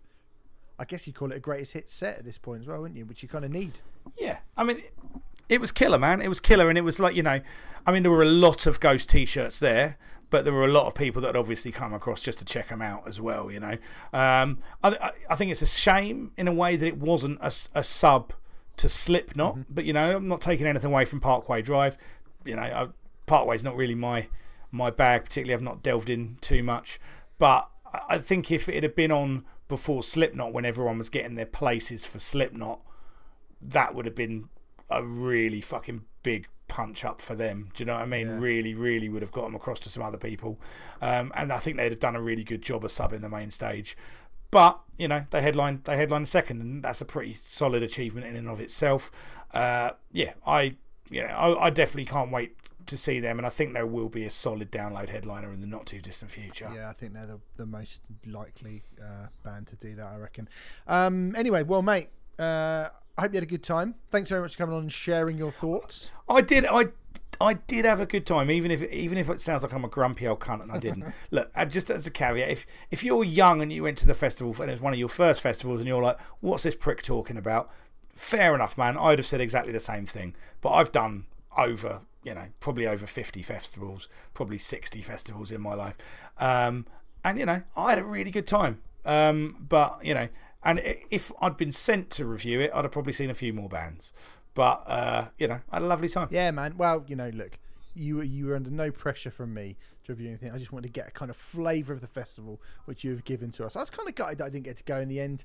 You know, it does feel a bit weird. To, I was glad you didn't get to go. yeah, after you know going every year, 2009 onward to every single one. For this to be the first one I missed out on, a while it did feel a bit weird, but um, you know, sometimes you just need a fucking break, don't you? Just need a fucking break. Yeah, for real, man. You do, you do, man. And a change is as good as the rest, man. And you'll you'll have other festivals to go to this year. All right, man. Well, look, pleasure to see you, mate, and I will see you on Saturday. You will. See you later, mate. Thank you so much. All right, there you go, Dave and me talking all things download. He like Ghost, so good times.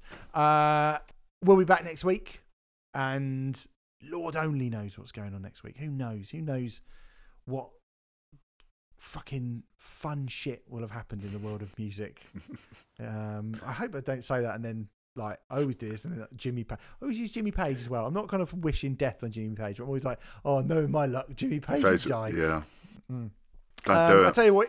I'll tell you what is happening. Uh, I'll I- I'm going to uh, Depeche Mode on Saturday, um, and I'm Mm. going to Rancid on Tuesday. Oh, and I'm going to Tenacious D to, today. If you're listening to this podcast, the day it comes out, so I'll probably talk to you about all of those things. Gaz, Hello. pleasure. Always.